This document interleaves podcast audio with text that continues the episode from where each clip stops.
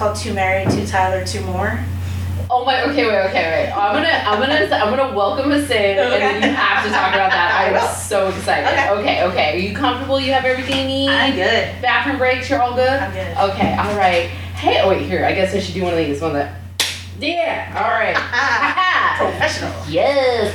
Welcome to 12 Questions. Hi. Hi, this Valenzuela. Uh, no, no Alex this week because I kind of flew by the seat of my pants. I was like, I got a sweet message and I was like, we're just bringing you on and we'll figure out the scheduling later. Um, so no Alex this week. Sometimes we have another co-host. Oh. Um, my, my name is Anna Valenzuela, and I always have people introduce themselves because sometimes people get like real intimate on this podcast and like want to keep their anonymities and stuff. I'm so not taking my shirt off. okay, I mean, I mean- all right, listen, this is very, I mean, in the hashtag Me Too era, this is, it would have to be a consensual taking your shirt off. That's what. I'm saying. Talk money later. just be in a hallway, just like, uh, yeah, I'll, I gave her the opportunity to say no. Um, oh my gosh. So, how would you like to introduce yourself? Um, my name is Nicole Yates. Yeah! And you are fabulous. Oh. We have been on some shows together. I've been on your fabulous show at the Ruby, Yep. which is this. Well, it'll it'll come out next week. Don't worry, but Well, it's a monthly show. it's a monthly show, third Friday of every month. Yeah, something like that. Yeah. third, third Friday. Yeah, that sounds right. Yes. Yeah, yeah. And you have two other beautiful podcasts you were just telling me about, and I was like, oh, Well, I have. Well, I have a podcast that I do myself when I feel like it. oh, Um, I love that. no particular schedule that I just continue to pay for. Um, for my for my food blog, it's called Did You Eat? And uh, I used to just I used to only interview like food people for it, but then now I just interview anybody I feel like that I feel is interesting. yeah. So I just have all kinds of goofballs on there. Um, and then I have two that I do with my friend Kevin Ott. Um, one is called Two Mary, Two Tyler, Two More. Um, amazing. Yeah, uh, where we watch each episode of the Mary Tyler Moore Show and then talk about it. So we're like halfway through the first season. We took a little break, but we're gonna pick it up. Yeah. You just got another subscriber. I'm so into it because here's what I took a um, and a lot of comedians would make fun of this, but I took and I want to stress how inexpensive this comedy writing class was. I took it at like the Santa Monica City College Adult School. Oh, so it was like fifty bucks. It was so cheap and it was so worth it because it was taught by a writer. And honestly, if you're in the LA area and you're looking for a class, anybody who ta- who um, teaches a class, if they don't tell you you have to go to open mics and you have to watch a lot of comedy, comedy and you have to write. And, and you have to try, you have to practice stand up. You're not getting your money's worth. And this person said that in the first five minutes. His name's Jonathan Solomon, and he Oh. used to write for Mad About You. But he had us Love Mad About You. right. This is what I'm saying. This is what I'm saying. Like so great. And so like I grew up on like that that's like our wheelhouse of television and he had us watch the Chuckles the Clown episode. Chuckles bites the dust. Ah, it's such a good episode of any television show ever because the gag is the church laugh. You can't. She's she's telling everybody how to. Oh, it's so. If you haven't watched It's it, so good. hop on that Hulu. Them, peeled them like a peanut, like a peanut. Like Yes! it's just, it's so, it's so funny, and everybody gets their laughs out, and then she can't, and it's that easily always voted one of the top ten Yeah, episodes of comedy, if not the top five Yeah. of all time. it's So uh, incredible. good. So good, and there's there's there's a lot of really like the writing, the writing on the Mary Tyler Moore show, or actually it's Mary Tyler Moore, uh, which I always forget that Oh, that's just the name of the show, just not not the Mary we Tyler Moore called show. it the Mary Tyler Moore Show. Right. That's like one of those. Uh, what do they call those? Those Mandela effect things.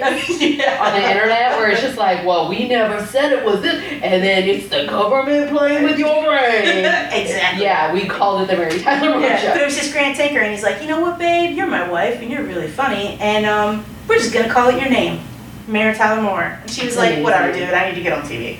Do you guys talk about uh, how she wore pants? Yes. Uh, her wearing pants on TV was Her- such a fucking groundbreaking Her thing. Her wearing pants, them sort of um, implying that she had gentlemen stay over, but you they never actually talk about it. Like, Like, my he- grandma when she had like five boyfriends. Yeah, nobody really talked about it. and uh, you know, and so yeah, we talk about that. We talk like in, in each episode, there's like always a little bit of something, and uh, and and how awesome Valerie Harper is as Rhoda, Yeah. Like she's just so good. When you guys are done with all the episodes, are you gonna do Rhoda? Are you gonna roll over into Rhoda? I, I would like to. That's such a shame what a train wreck that show became because Joe Joe Grow didn't want to be on the show anymore. Right. So like the whole point of the show was that she stayed in New York for her sister, right. and that but also because she met this guy, the guy Yeah. that she threw the entire run that she was on Mary Tyler Moore. Well, I mean she left so Yeah. many seasons in, but the whole time her character was looking for a husband. That was like her white whale. And then she finds the husband on Rhoda, and then the next season he's gone. I'm like- right. They should have. What they should have did was they probably should have just put her, moved her back to Minnesota. But I guess they were just like, well, we're fucked now. Let's see, see where this train goes. let's see. Let's see what we're doing here. Yeah. I but I remember watching that on Nick at Night. Sure. It was great. I'm Carlton, your doorman, the voice of Garfield. Yeah.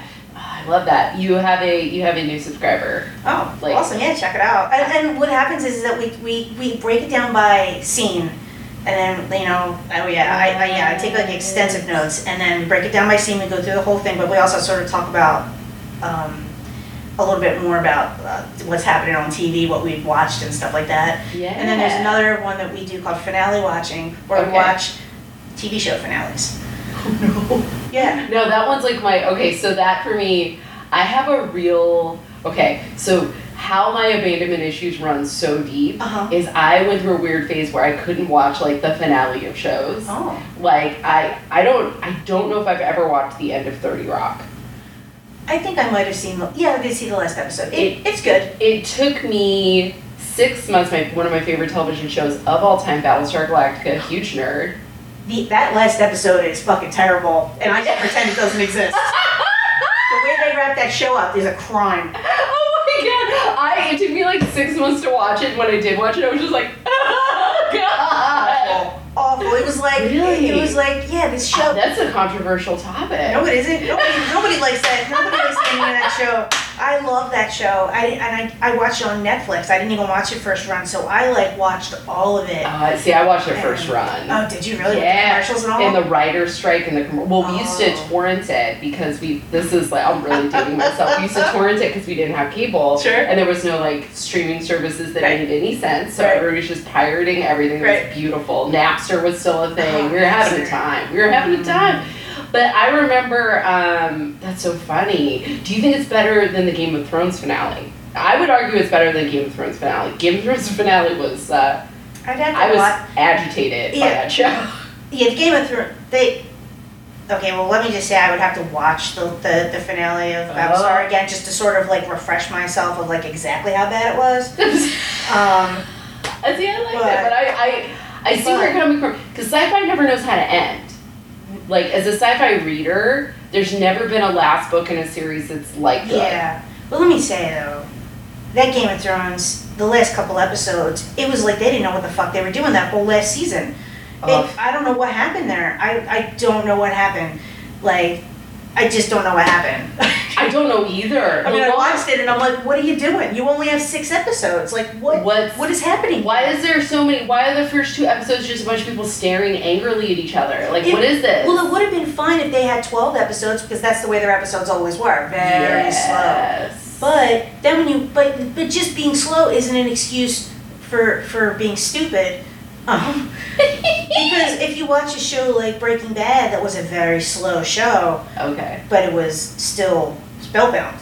Spellbinding? Is that word? Spellbinding? Spellbinding, yeah. Spellbinding. Yeah. I, I had a moment, okay, right before the finale of Breaking Bad, I, which by the way I've never seen because I used to work in drug and alcohol treatment, and I was Oh. just like, I can't bring work home with me. Oh, it was sure. basically like I just I didn't watch like Sure. any of those. That's uh, why I don't watch shows about uh, comedy because I'm just like, no thanks. every guy, if you're listening to this and you're not a comedian, every comedy writer, every comedian, all we watch is like murder documentaries. Mm. Um, did you just watch Versace? If you watched Versace, I I didn't, watched but I heard it was really good. It's really good. Yeah. It's so good.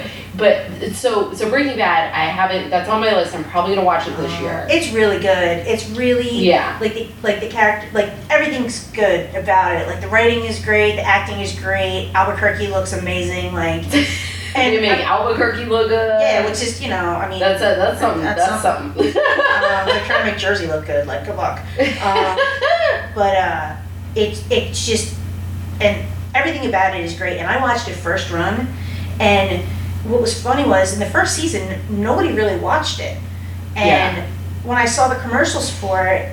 I was looking at Bryan Cranston, and I and all I remembered him from was Seinfeld, but also um, being the dad on Malcolm in the Middle yeah. where he gave quite possibly what I think is like the most selfless, brave performance of all time when he did when he does the roller disco. Yes. Like what like what a performer that guy is. So I was just like, holy crap, I have to watch this. Right, right, and, right. And then like I got sucked in and I was watching it first one and I kept telling people, we gotta watch the show. It's about this, you know, old science teacher who like makes meth to try to pay his medical bills and they're just like, I don't wanna watch that. And I'm like, but you will.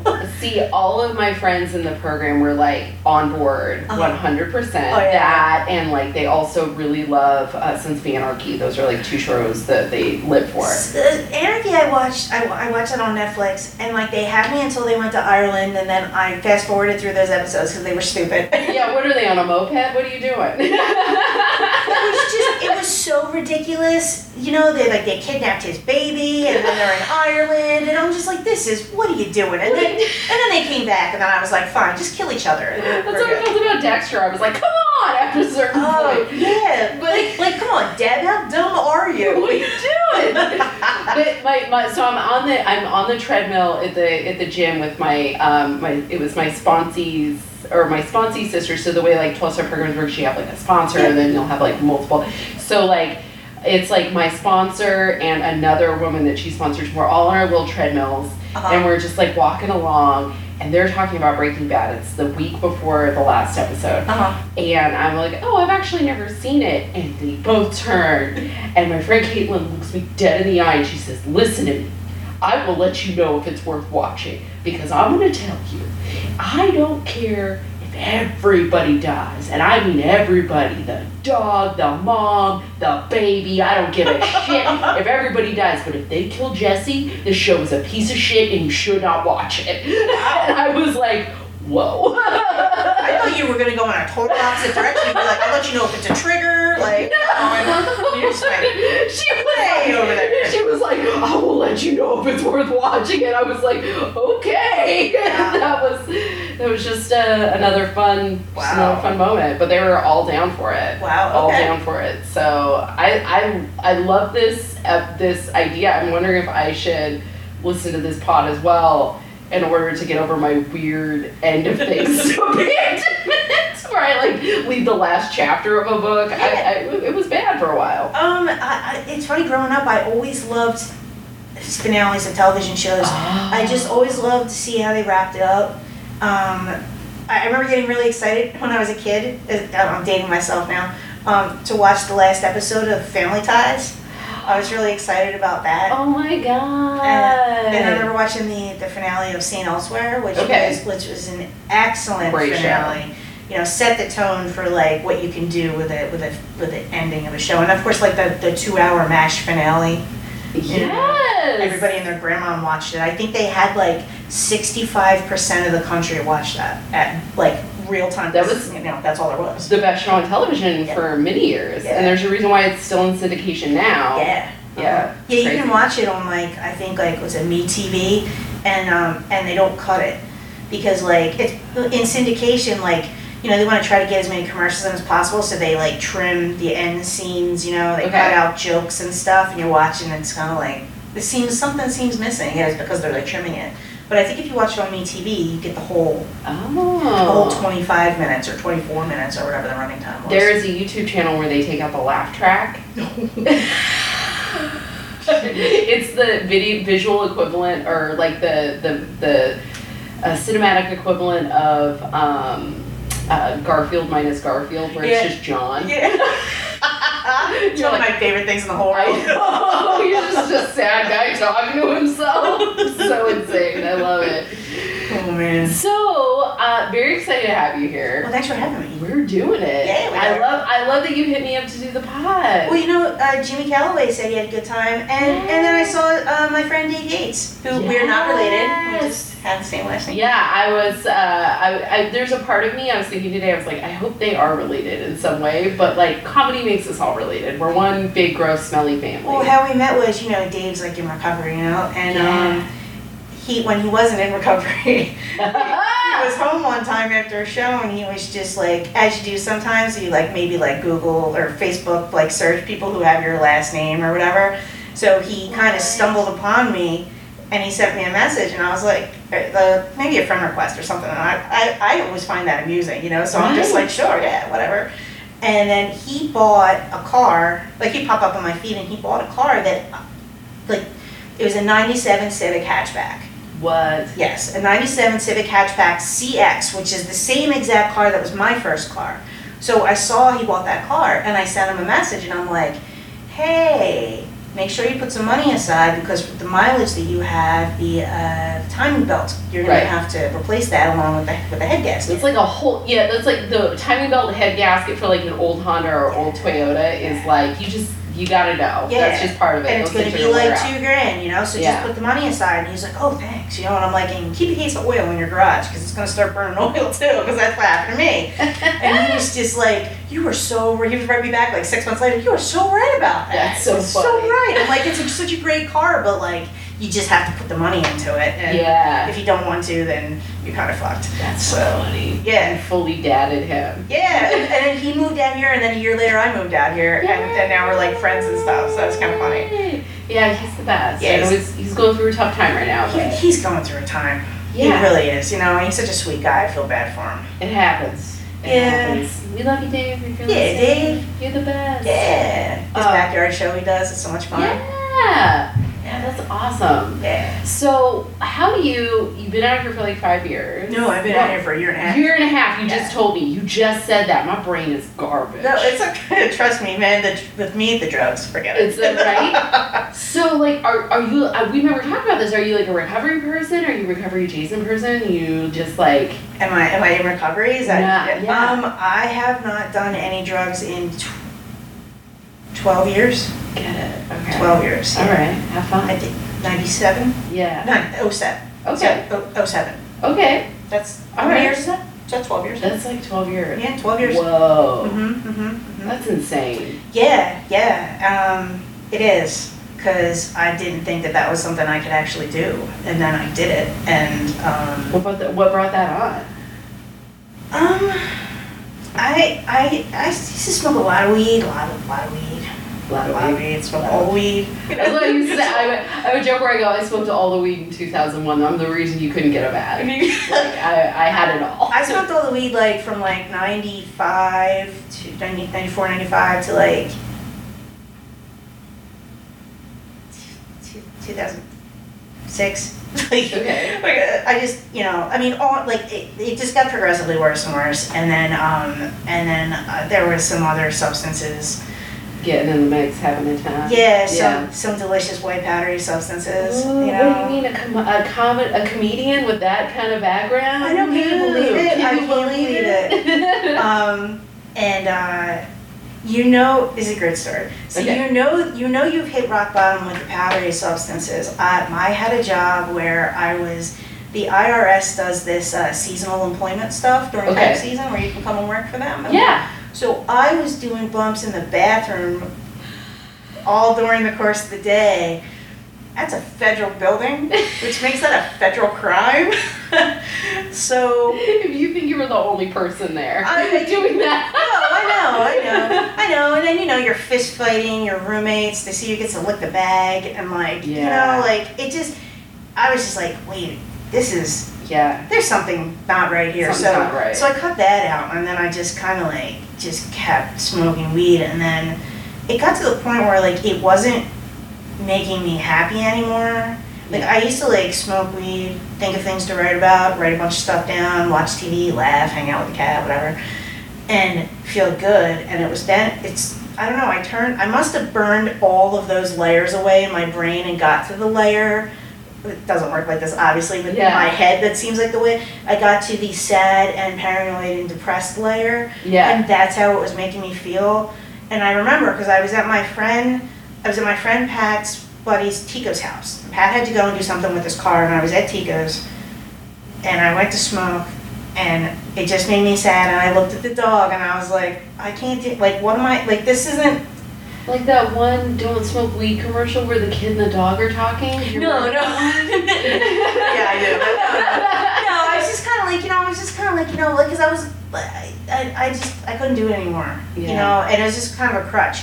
Like people, people are like that with drinking. Yeah. Like, you know, I had a bad day. I gotta have like nine drinks, and like I was just like, you know, oh God, life, where's the bomb? Right. And um, I just had to like stop doing that, and I and I did, and it, you know, so that was your experience with surrender. You were like, eh, is my experience with what? surrender. You were just Oh, like, you're gonna throw those AA terms at Oh me? yeah, Oh, I'm baby. doing it. That's how we do it. All right.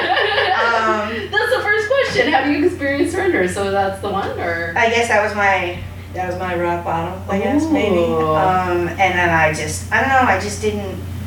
I just didn't want to smoke anymore. I just didn't want to. Didn't want to do that anymore. And drinking has never. It's funny 'cause my dad's my dad's an alcoholic. Yeah. And um, I never had a problem with alcohol. Right. Like, I, I, I, you know, I mean, you know, I drank a lot, like, in like, like between like seventh grade and like ninth grade, because that's what you do in my neighborhood. But like, it, I never want, I never needed it. yeah. I was never like, I had a bad day in math class. I'm gonna get a big bottle of fucking red Mad Dog and like sit in the playground and get fucked up. that was me. That was my teenage years. Well, that was that's what you did in the Yeah, neighborhood that I came yeah. from. Like, you know, on the weekends, like people, you know, you pay people to go get beer for you. Yes. There's a playground in the neighborhood I grew up with, and this is a fun fact. It is the only playground in the in the world that has a highway running through the middle of it. what? Because what happened was, this is a true story. True story. Montcabbage Playground. Um, what happened was when they were the, the playground was there forever. Yeah. And then when they built I-95 in the uh, 60s, 50s, 60s, Okay. you know, they finally got, you know, they started up north and they, when they finally got down to Philadelphia, they, they had a plan of where this highway was gonna go. Okay. And they just eminent domain wherever they needed to go. You know, there were Yeah. houses and like neighborhoods that they just built this shit right through. Wow. So when they got to the playground, the whole neighborhood was like, what the fuck, you can't build a highway through a playground? And my uncle, who, my, my grandparents lived a couple blocks over and they, everybody was protesting and there were signs and shit and they were just like, yeah, we're still gonna build a highway. So they did. So on one side, it's like um, softball fields and the actual playground. There's a pool that I think they're getting rid of. Um, and then, you know, the rest of the playground. On the other side of the highway is like um, fields. Okay. So you, they call it the backfield. So you go drinking at the backfields or, Yeah. you know, Philly has a lot of playgrounds so, with a lot of fields. So like, you know, or cemeteries or somebody's house. You Yeah. Know, and but mostly outside. Outside children drinking. That was that was basically the 80s and 90s. You're, That's you would right. just you would just wander out into the wilderness Yeah. with a bottle of something, start a bonfire perhaps, and uh, We couldn't really do the fires. That that was kind of a tip off to the neighbors that something was happening. So, so you would you would bundle up in that case. Yeah. And then, yeah, and then you drink and smoke cigarettes and Yeah. like kiss people. Who's That's- got the yeah? Who's got the Newport? Someone's getting fingered behind a Yeah. behind a ditch over there, and uh, you know, where's the beer? Not me. I mean, I was never getting fingered behind like a fucking tombstone because I was always just like the fat funny kid that was just smoking Marlboro Reds, you know, just like you know. So um, That's why I can't watch that show Euphoria. Somebody was like, "Ooh, are you into that show?" And I was like, "No, that's my childhood. I'm good. I'm good." I'm like, I don't need no. And I think we're right around the same age, so like basically our parents didn't care where we were, Yeah. as long as you were home by the time that you had to be home. As long as you were home by the time that commercial came on, that was like, "It's ten o'clock. Where are your children?" they had to have a commercial Mhm. because they because the people would just forget where their kids were because they were just like super self-centered, like Yeah. just watching whatever they wanted. the 80s, baby. It's the eighties. It's, it's free range kids, man. I love that term, and that's what we were. Like I was a latchkey kid, and Yeah. um, you know, you could just disappear as long as you were, as long as you took the chicken out before she came home, and like made sure that like you were there when she came home. Yeah. Like Exactly. you know, it didn't really matter. I mean, not that that was much of an issue for me growing up because I was an indoor kid. Yeah. So, Okay, well that's good. Yeah. Being indoors is good. I was just watch the TV all the time.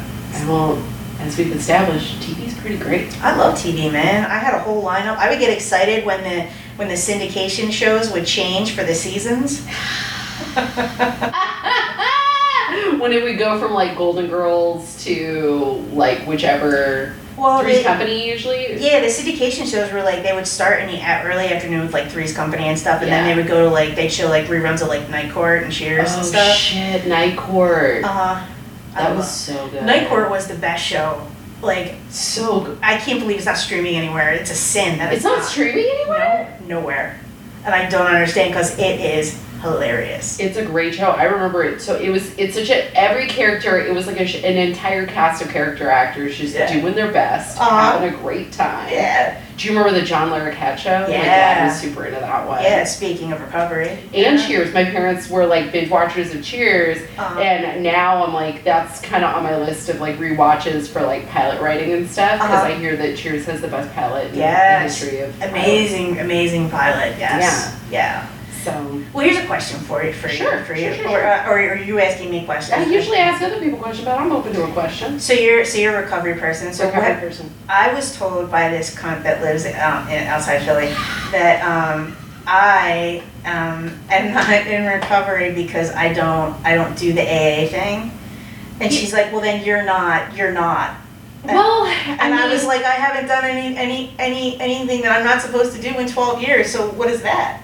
Uh, well, I think it's it, it is a I think it was it's it's sh- it's sort of like a shade of recovery. I think what most people when they say when they're in recovery, they're what they're saying is that they're in a 12 step program Ah. or that they are completely abstinent from Uh-huh. all drugs and alcohol. Uh-huh. And so um, so typically that's how that term is used. But I think, and uh, the reason why I, I love doing this podcast, it was actually same person who was like, "Don't watch the finale of that, or don't watch that show if they kill Jesse." Uh-huh. She she pointed out to me she was actually there's a test episode with her, and um, she pointed out to me that I should interview anybody. Mhm. Anybody's experience is valid. Sure. And uh, be, because it's just interesting questions to ask any human being. We all experience surrender. We all experience moments of insanity. We all experience. We all have to think about like what our levels of honesty are. In fact, I was I was watching. I've never watched A Good Place. So It's like on while I'm working right now. Right. I'm just I'm catching up on a lot of TV working from home because it's just like I put the iPad next to my little computer and then I'm like doing my work.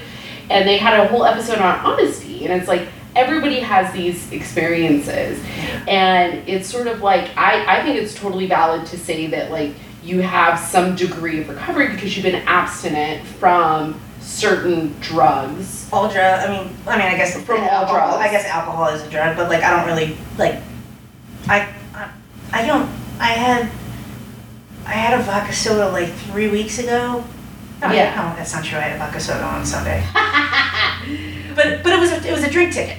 yeah and you're not you don't strike me as like an alcoholic type person No. but i would say like to folks in recovery that lingo it's just like Yeah. a it's just like lingo and i you know how you hear like in I don't want to use uh, a cult as an example, but you know how you use, or even like in comedy, we have like terms for things. Sure. You know what I mean? Yeah. So it's just like a term that we like use. shit sandwich. I Like ate that shit I sandwich. ate that shit. I ate I ate a bag of dicks tonight. A whole like a bucket, like a whole bucket of dicks. We all know what that means. That's that stunk out loud. Yeah. And so like it's it's definitely um, yeah it's just a term that they use. So Yeah. I think she was probably I think what a, what a lot of people especially when they're newer I don't know if she was newer is you're very like Oh, the new people in AA, I hate those people. They're the worst. They're so shiny, happy, like, I'm working my program. Oh. Like, shut up. Oh my god, I was I used to like oh my god, I was always like done up to the nines when I go to a meeting and I was always like now I can't be bothered. I'm like even to go to an open mic, I'm like I'm wearing sweatpants Oh, like open shit.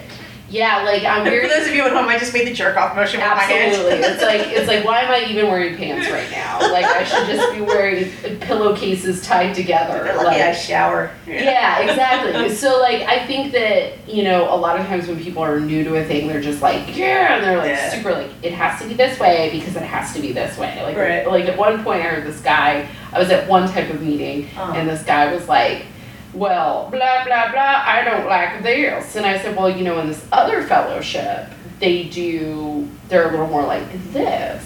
you know, it's sort of like the difference between improv and stand up, Mhm. like blur but blur. It might be a little better for you. And he was like, oh, I don't like that. And I'm like, okay, rigid weirdo. So there's a I wonder combination. why you drink.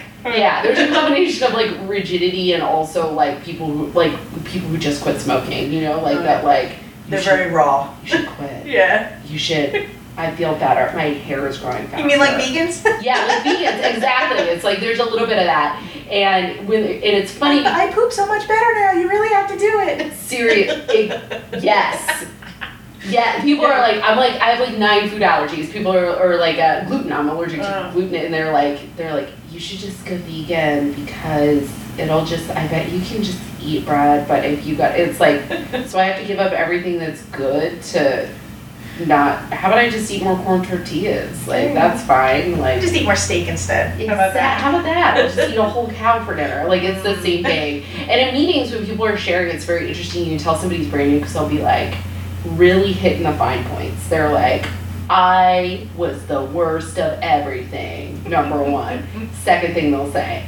I am all better now because I have higher power. And they will just, and they'll be like, God, God, God, God, God, God, God. And then they'll be like, and everything's great. These 43 days have really been amazing. and you're just like, oh, shit's not real yet. You're cute. the best is like when they're new and like they see you with the drink and you know they're eyeballing you, and like it's, Yeah. I'm just kind of like you.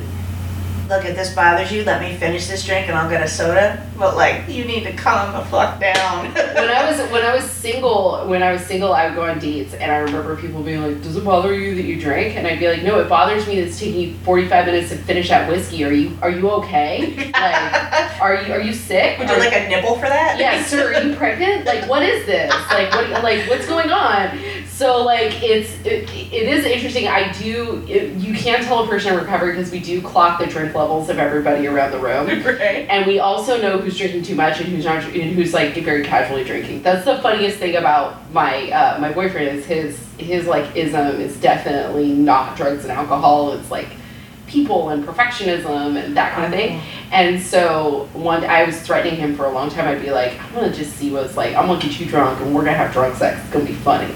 He had two craft beers. Two. He is six four. He had two craft He's a beers. big dude. He's a big dude. He was shit housed at a mic one time, and I was like, oh my god. Comes back.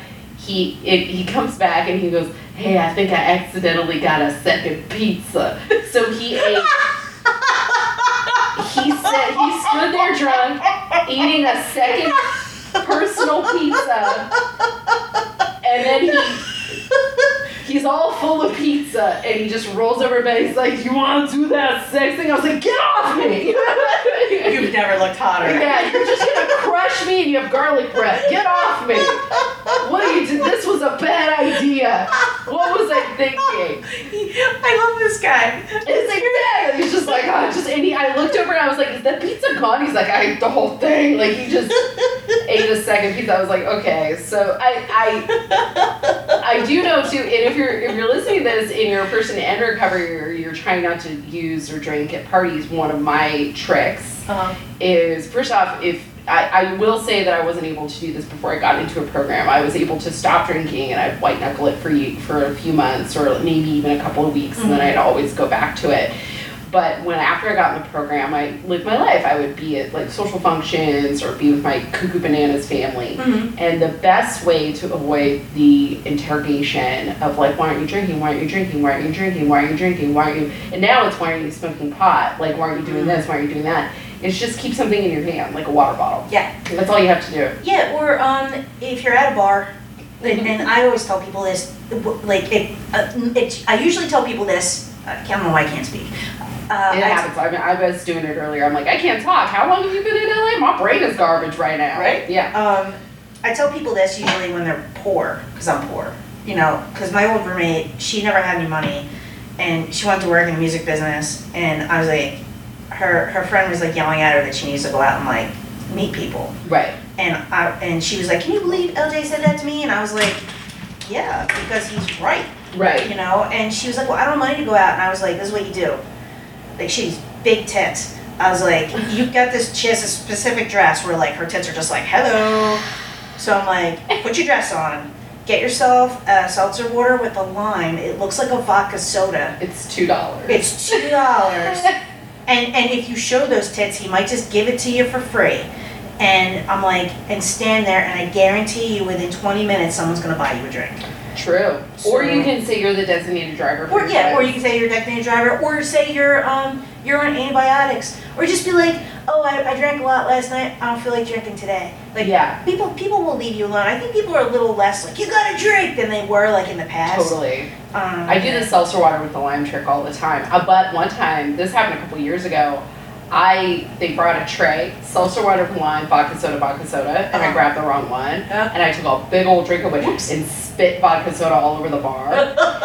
it was yeah. It felt speaking of sitcom, it felt like a moment. It's And a when good it spit take. and I started to like I started to do this thing where like I looked like um I looked like like if you played yakety sax in that moment, it would have been the best. I was just like ah I like threw I left an open purse, a cell phone, everything on the bar, and I ran into this was Hamburger Mary's in Long Beach. I ran into the men's bathroom and started like washing my mouth out. And then I called my in the men's bathroom, right? yeah, I know. And they were like, okay. And I was like, all right, listen. And then I, I call my I call my sponsor. She was like laughing. She's like, I'm so sorry that happened to you, honey. And I was like, I was like, ah.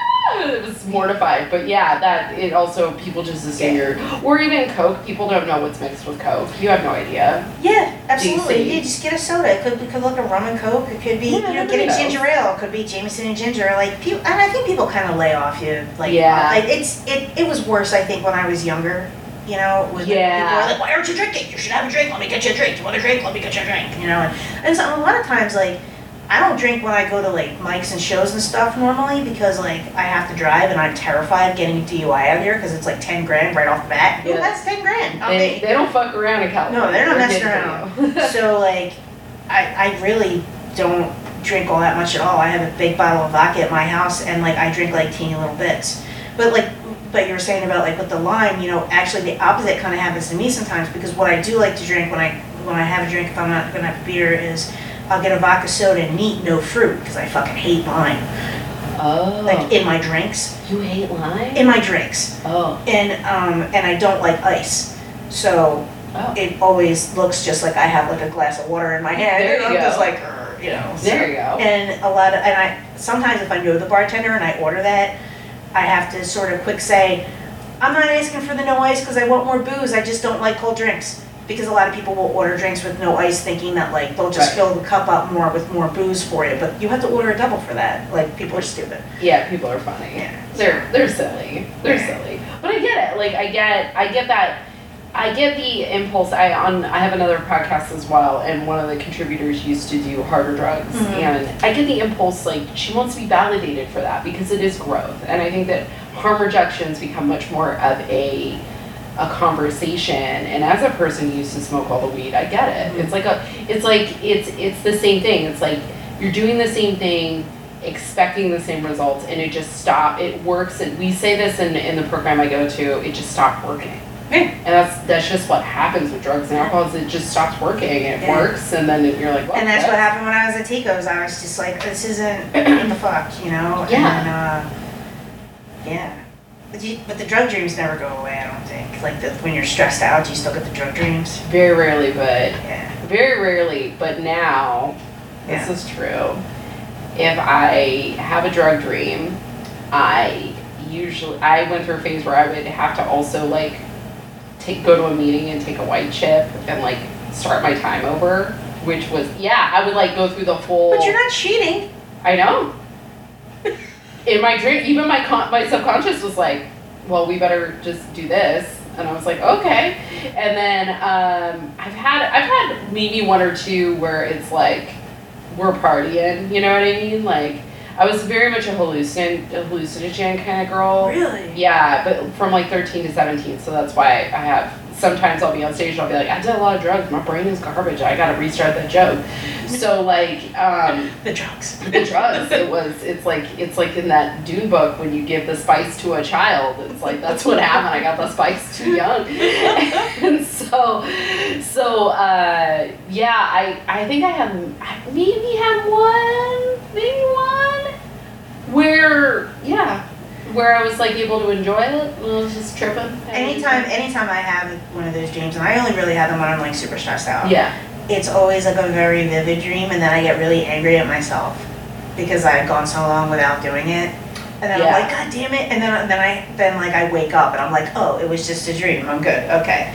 Yeah, yeah, that that's gone away, but the um, I have just like weird other dreams, just weird. It's it, and I think it's probably because my disease has become a different thing. It's like I don't crave drugs and alcohol a- anymore. It's been a long time. Summer will roll around and I'll be like, I miss that uh, that crisp feeling of like a cold beer in the summer, or like like for me, I like scotch and ice, and, Oh. and so I was Okay. like.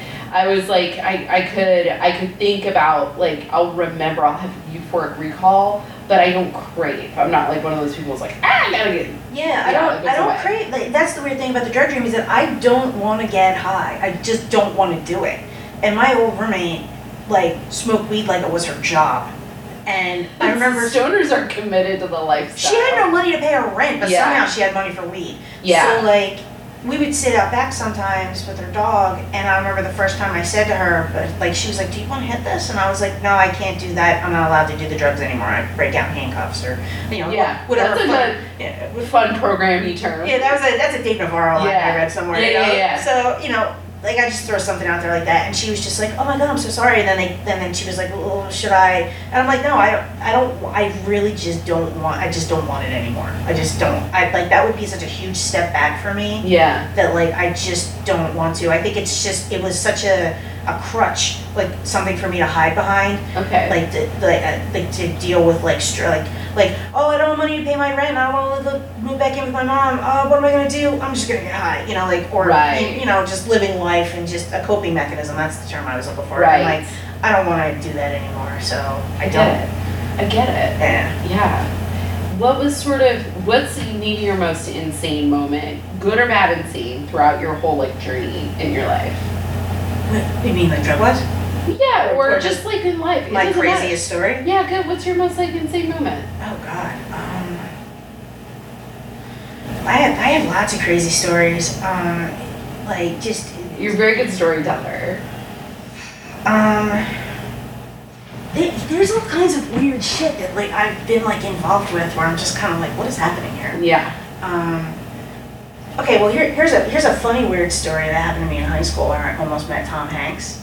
Wow. Yeah, so um, I went to uh, for high school. I went to a magnet school, uh, Philadelphia High School for Creative and Performing Arts. Cool. Yeah, it's a cap, they call CAPA. So Okay. Boyz II Men went there. Hey. Hey. Um, so um, it was kind of like a free-ish kind of school at that point, where like you had kind of come and go. Like they weren't like Yeah. they weren't like lo- there weren't people standing at the doors like Free "You range can-" school. Yeah, basically. So s- think about all like your like your uh, what they call like uh, art fags. Like Yeah. they used to call back Yeah. in the day, you know, and uh, Yeah. and the drama nerds and like all Yeah. those people like all in like one building, you know. That's awesome. Yeah, it was pretty great. So it definitely totally shaped how the weird person that I am now. But anyway, so some somebody came in one day uh, in one of my classes or lunch or something, and they were like, they are making a Tom Hanks movie. I heard on the radio they're making a Tom What? Hanks movie in Philly, and and they're over at uh, at Palumbo Playground today, which was like maybe like a five minute walk from where we were in South Philly. And I was like, really? And this was pre-internet. This Right. was like it's like 1990. You would hear a thing and you would just What? go. Yeah, that, Yeah. there was no internet. You know, there's nothing. Right. So yeah, look at me my Commodore 64. You know, like it was those kinds of days. we had that old uh, Macintosh. Oh, the Apple IIe with the with the green.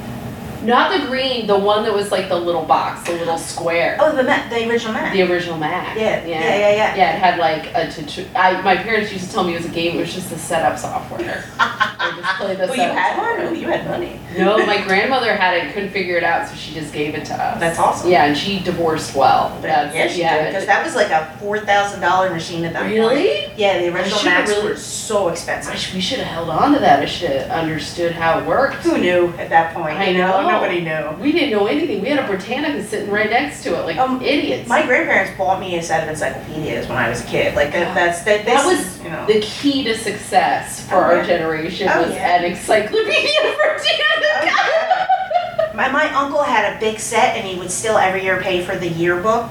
Oh my god. And he has like 20 years of the yearbook Whoa. on his on his bookshelf at his house. But anyway, so Whoa. So this guy comes the in. book version of a beanie baby. It really is. Really is. Um, so he was like, yeah, over at Palumbo Playground. And somebody's like, we should go over there and meet Tom Hanks. He would love us. We go to like art school.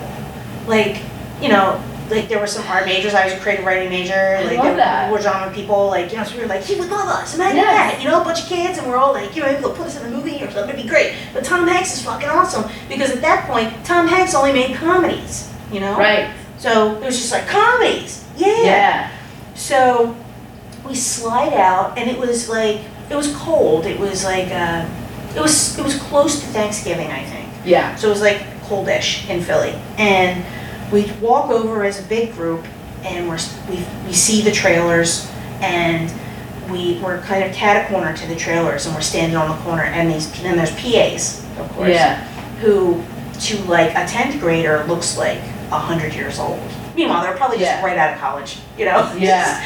just, just dopes, because you know how PAs are. Yeah. You know, and they're like trying to lock the setup, and they're like yelling at us to be quiet, you know, and we're all just like, you know, and then we would like wander away and smoke weed, come back, you know, and like spent the whole day standing there waiting to try and meet Tom Hanks. And it was like, it was getting like dark early. Chicken was in the oven. Yeah, yeah, you know, and it, and I lived I- like with- this was South Philly. I lived on the other side of the city, so it was gonna take. It always took me like an hour to get home. Yeah. And slowly, people were starting to kind of like wander away, you know, go home or whatever. Yeah.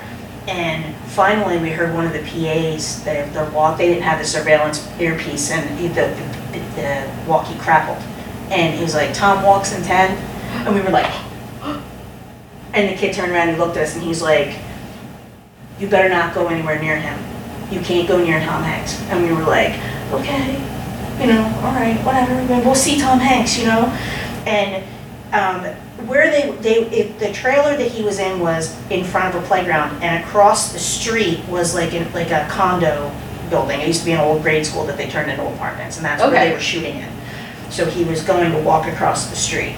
So we slowly made our way across the street to get closer, okay? Wild. And, Like this is just like, you know, s- slowly moving, just slowly enough so that they're not noticing that we're actually moving. It's like a dog trying to get close, or a cat trying to get closer to the coffee table. Yeah. like, yeah. Oh, oh, you, you think you wanna? Uh, right. Just Right. one paw. Dun, dun, dun. Yeah. You know, so we're slowly getting closer, slowly, slowly getting closer, and then we hear, you know, okay, Tom's coming, and we're like, oh my God, Tom Hanks, oh my God, Tom Hanks, oh my God, oh my God. And just as this is happening, from the other direction, we see some tall guy in a in like a duster, yelling something, and he's running. Look, he's running to, towards us Oh god. and he's waving something over his head. We don't know what the fuck that is, and we're just like, what is that? That's weird. Okay, Tom Hanks, Tom Hanks. And as this guy is getting closer, here comes Tom Hanks. He comes out out of his trailer, and he looks like shit. And we're just like, what's wrong with him? He looks terrible. But Oh, Oh, so I'm they're, so they're, it. so they're slowly bringing him across the street, and here comes this guy, and we could hear what he's yelling, which was, "Hey, hey, Tom Hanks! Hey, Tom Hanks! Yo, man, I got your pudding, man! I got your pudding, Tom Hanks! I got it!" And he had a pudding cup in his hand, and the spoon was rattling around, and he was sort of holding it in with his finger, but he was just like, "Right, I got your pudding! I got your pudding, Tom Hanks!" Now he had to walk up these steps. We're standing at the bottom of the steps. Tom is halfway, sort of like almost there. He gets like halfway to the steps. We're just about ready to say something. He looks, everybody turns and looks at this guy who looks like a, a homeless lunatic. They quick sweep him up the steps and into the door in like a split second. Right. And the guy's like, but Tom, I got your pudding, man. I got your pudding, Tom. Oh, man. He throws the pudding cup down in anger and stomps away. And we were like, are you fucking kidding me? All day we stood here waiting for Tom Hanks. There he goes. This person was just like, put up, put it! I got your pudding, man. Was he shooting Philadelphia? He was shooting Philadelphia. and, and, That's the funny. I realized when you said, "Oh, he looks like." Oh. and I think oh. it was the last scenes where he's dying. Oh. in the in the apartment. Um, because the, afterward, after that, the PA was like, we said to the PA, is he gonna come out? And he's literally like, no, he's, he's got really long scenes and he's gonna be in there the whole rest of the night. And we were like, fuck! It's gonna be sad too. He's gonna come out and be like, I'm not the best Tom Hanks I wanna be. Right, Exactly. So close to meeting Tom Hanks. That close. Yeah, it's just ridiculous. Listen, Tom Hanks, if you're listening. You know, a dream of mine is to tell that story on television someday and then have him like come out of the wings and be like, "Hi, I'm Tom Hanks." And everybody dies, like Yeah. Jimmy Kimmel does a backflip over his desk. Right. Oh, I love it. Yeah. It's gonna happen. Maybe. Who knows? Yeah, Who that's knows? awesome. But yeah, I- I've, I've been involved in a bunch of shit. I used to manage, I, I used to manage a band and um, I used to like book bands and stuff at this bar uh, downtown in Philly on South Street. Okay. And um, that was just like, imagine like a Chuck E. Cheese for adults. Okay. Of Yeah. all the, all of the things that you're not supposed to have, all in one building. Like Dave and Buster, but not for squares. Sure. You got the loud music, you have the liquor, you have the drugs, you have the sex in the bathroom, you have everything that you need. Exactly. All in one building. Fun. It was a good time, And I'm not were- gonna lie. You were the ringmaster of all of that? I wasn't so much the ringmaster. Um, I was kind of, um, I was sort of almost like the voice of, sadly, I was the voice of reason. yeah. Um, because I, I did, I did, I worked for this guy who was supposed to be doing the booking, but I did all the booking. Okay. And then I managed this one band. That sounds about right. Yeah. That sounds like this the worst. Behind every great man in entertainment, there's a woman doing his job. Joey Mahoney still owes, owes me a hundred dollars, so I will never forget that. But then I also used to like work the door. Then I would bark outside and Yeah. you know check bands in and out. My friend Jackie used to do sound, and um, it, it was it was the pub place was a mess, but it was always a really really good time. Crazy. Um, yeah, it was. It was it was crazy, and the you know the band I managed, the guy, the lead singer was like a lunatic. I knew him in grade school, and then I reconnected with him, and he was just a total crazy lunatic fun. total sociopath and like Oh no, not a fun kind. Just a lunatic. yeah just he was just crazy I, I don't even know what like psychological label you could really slap on him but he was just nuts and then like yeah, it's crazy i'm still friends with a couple of guys from the band and like Okay. So yeah so i did that for a while i taught grade school for a while that was fun I love it. um, uh, the most humiliated I think I have ever been was um, I, um, I, I okay so I taught grade school I taught computers in this grade school Okay. and my la- the computer lab was on the third floor so I would have to come down and get the kids and bring them up you know, okay. the little kids the, Yeah. the big kids could just get themselves there but Yeah. you know kindergarten's on the first floor so I would walk them out and then I'd walk them kind of like 'cause you know how like the steps have landings you know so I'd Yeah. walk them like halfway up and then Yeah. I'd will run up and then they'd come up. And we do half half a thing of steps at a time. So as they were walking by, little kids always want to hug you. Yes. They, they because they're children, They just love hugs. and that's you can't touch them. Yeah, It's- yeah. They, it's very frowned on. Um, Yeah. I wasn't trained as a teacher. It was Catholic school. They hire anybody. Yeah. Um, but I was told by my friends, they're like, what you need to know is never be alone in, in a room with a child and do not touch them. Yeah. So, but they want to touch you, so I was big on the high fives. High So- fives are good. Yeah. Air hugs. Air hugs, yeah, little little kids don't get that though. Yeah, that's true. But the, but they love high fives. Everybody loves Yeah. a high five. You know, you take a little thing of uh, antibacterial stuff with you, and you're good. To go. Yeah, to, you're good to go. So as the kids were walking by, I would give them high fives. Well, this kid Eric went to give me a high five, reached up, slapped me on the boob, and I'm like, He's in that Freudian phase. I was just like, hey, Hey, buddy. You know, because he's laughing, his friends are, his people saw it, you know, kids saw it, and I was like, listen, Eric, I'm telling you right now, you know you're not supposed to touch people in their bathing suit area, you know, Solid response. and, and he, his eyes are real wide, and I'm like, if you do it again, I'm sending you right back to your classroom, and Mrs. Jaromski's gonna have to take it up with you. Do you understand what I'm saying to you? Yeah. And he was like, uh-huh, you know, big wide eyes, uh-huh. So I'm like, all right, cool, but Jesus, what the fuck? So, you know, we're at the landing, of the first, in the middle, middle of the steps, you know, and they're walking by, and the little fucker did it again. So at that point, there was two ways you can go with that. You can blow it off, and then they know they can walk all over you, Right. or you have to send him back. It's prison rules. You gotta make an example of them. Yeah, You I gotta couldn't beat know. him with a chair. They, they know so either Yeah. that or send him back. Exactly. So, um, one of the old ladies that works in the office, you know how you always have old ladies working in the office. Right. I was like, Miss Thelma, she happened to be walking by. she's like, yes. And I was like, could you do me a favor and please escort uh, Eric back to his uh, classroom, please, and tell Mrs. Rumsky I will chat with her when we're done? And she said, absolutely. And then this is. and the other kids were terrified. It was awesome. I could have do anything at that point. Um, and this kid is crying like I punched him in the face, and he is just crying like I mean like wailing. No! And I'm like, oh, sorry, dude. I told you no. You did it again. Consequences are a thing. You know. So so she took him back, and we went upstairs. Those kids, you couldn't I hear a peep out of them the Yeah. whole time we were up there, like just typing typing letters into Microsoft Word. You know. Just- Not Eric. yeah, yeah. Well, Eric was kind of a dick. Like, things, Right, You know, I know. I think his parents were kind of assholes. Yeah. Shitty. One thing you learn teaching kids is that shitty, shitty people make shitty kids. Yeah, it, like a kid doesn't pick up on that behavior. Yeah, they don't just come out shitty. Yeah, so, yeah, exactly. So you know, I so I wrap everything up. We go back downstairs, and um, she, the teacher, uh, Kathy goes. So Eric told me what he did, and Eric's sitting there coloring, and he's like looking at me, and uh, I'm like, did he? And she's like, yeah. And I was like, oh, wow, I didn't think he would do that. And she's like, yeah, he knows he's not supposed to say the word booby. And I was like, oh, is that what he told you he did? And she was like, yeah. So I told her the story. I I've never seen somebody's face get red so fast. Eric! And he just like drops the crayon. All the blood drains from his face. Come here! And he comes over, and again with the with the with the hysterical tears, and she's like, "Why did you lie to me about what you did to Miss Yates?"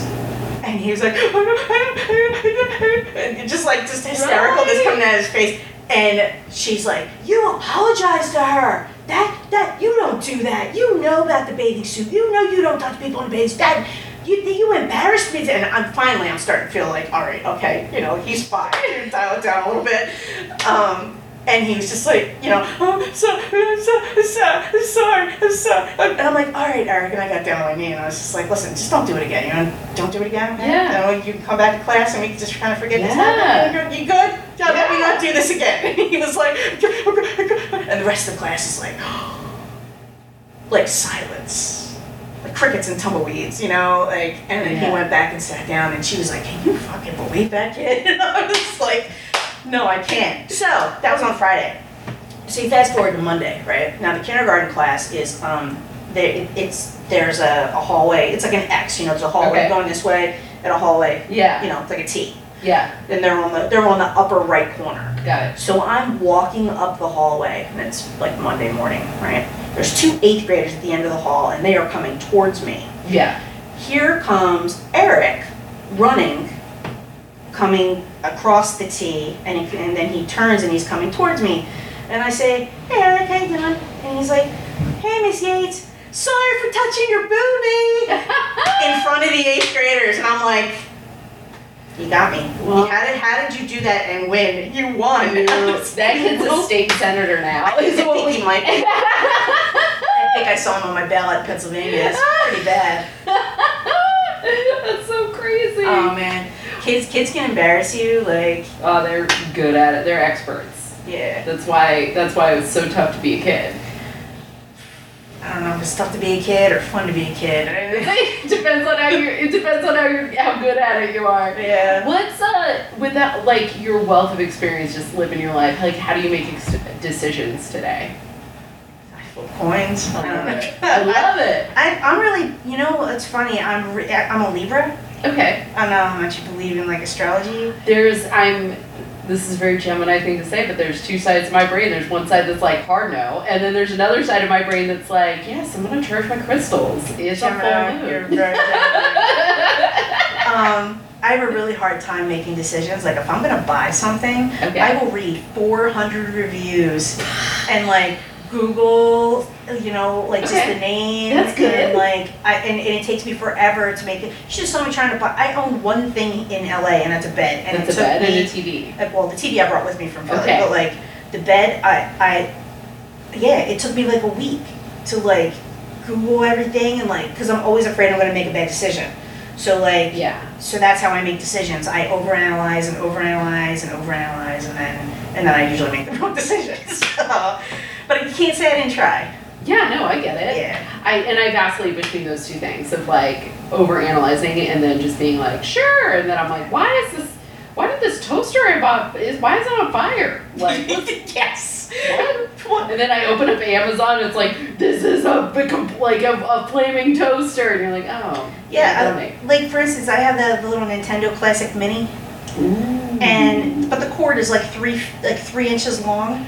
It's for the for the controllers, you really it's like it's I'm not kidding. It's like the size of your forearm. Like you, But they're probably anticipating kid, like adults sitting in front of the TV like we used to, but the cords were long. Well, you I never sat too close. I well, didn't they like that. well they sell extension cords. I think they were mm-hmm. bang- banging on that, but people have have made wireless controllers for it. Hell yeah. So I finally was like, I'm gonna buy some wireless controllers, like twenty bucks for like two, but there's a bunch of different kinds. And Yeah. You should have saw me reading all the reviews, trying to make sure I didn't buy the wrong ones. And then when I Amazing. yeah, and then when I got them home and I couldn't get the one to work, I was like googling like what like did I make the wrong decision? Do I have to pay? Do I have to send this back? And here I just had to put fresh batteries in there. It, was fine. Hilarious. But I'm I was get I was getting so mad I almost like threw it and broke it and like yeah, Okay. not the brightest. What would you say your level of honesty is?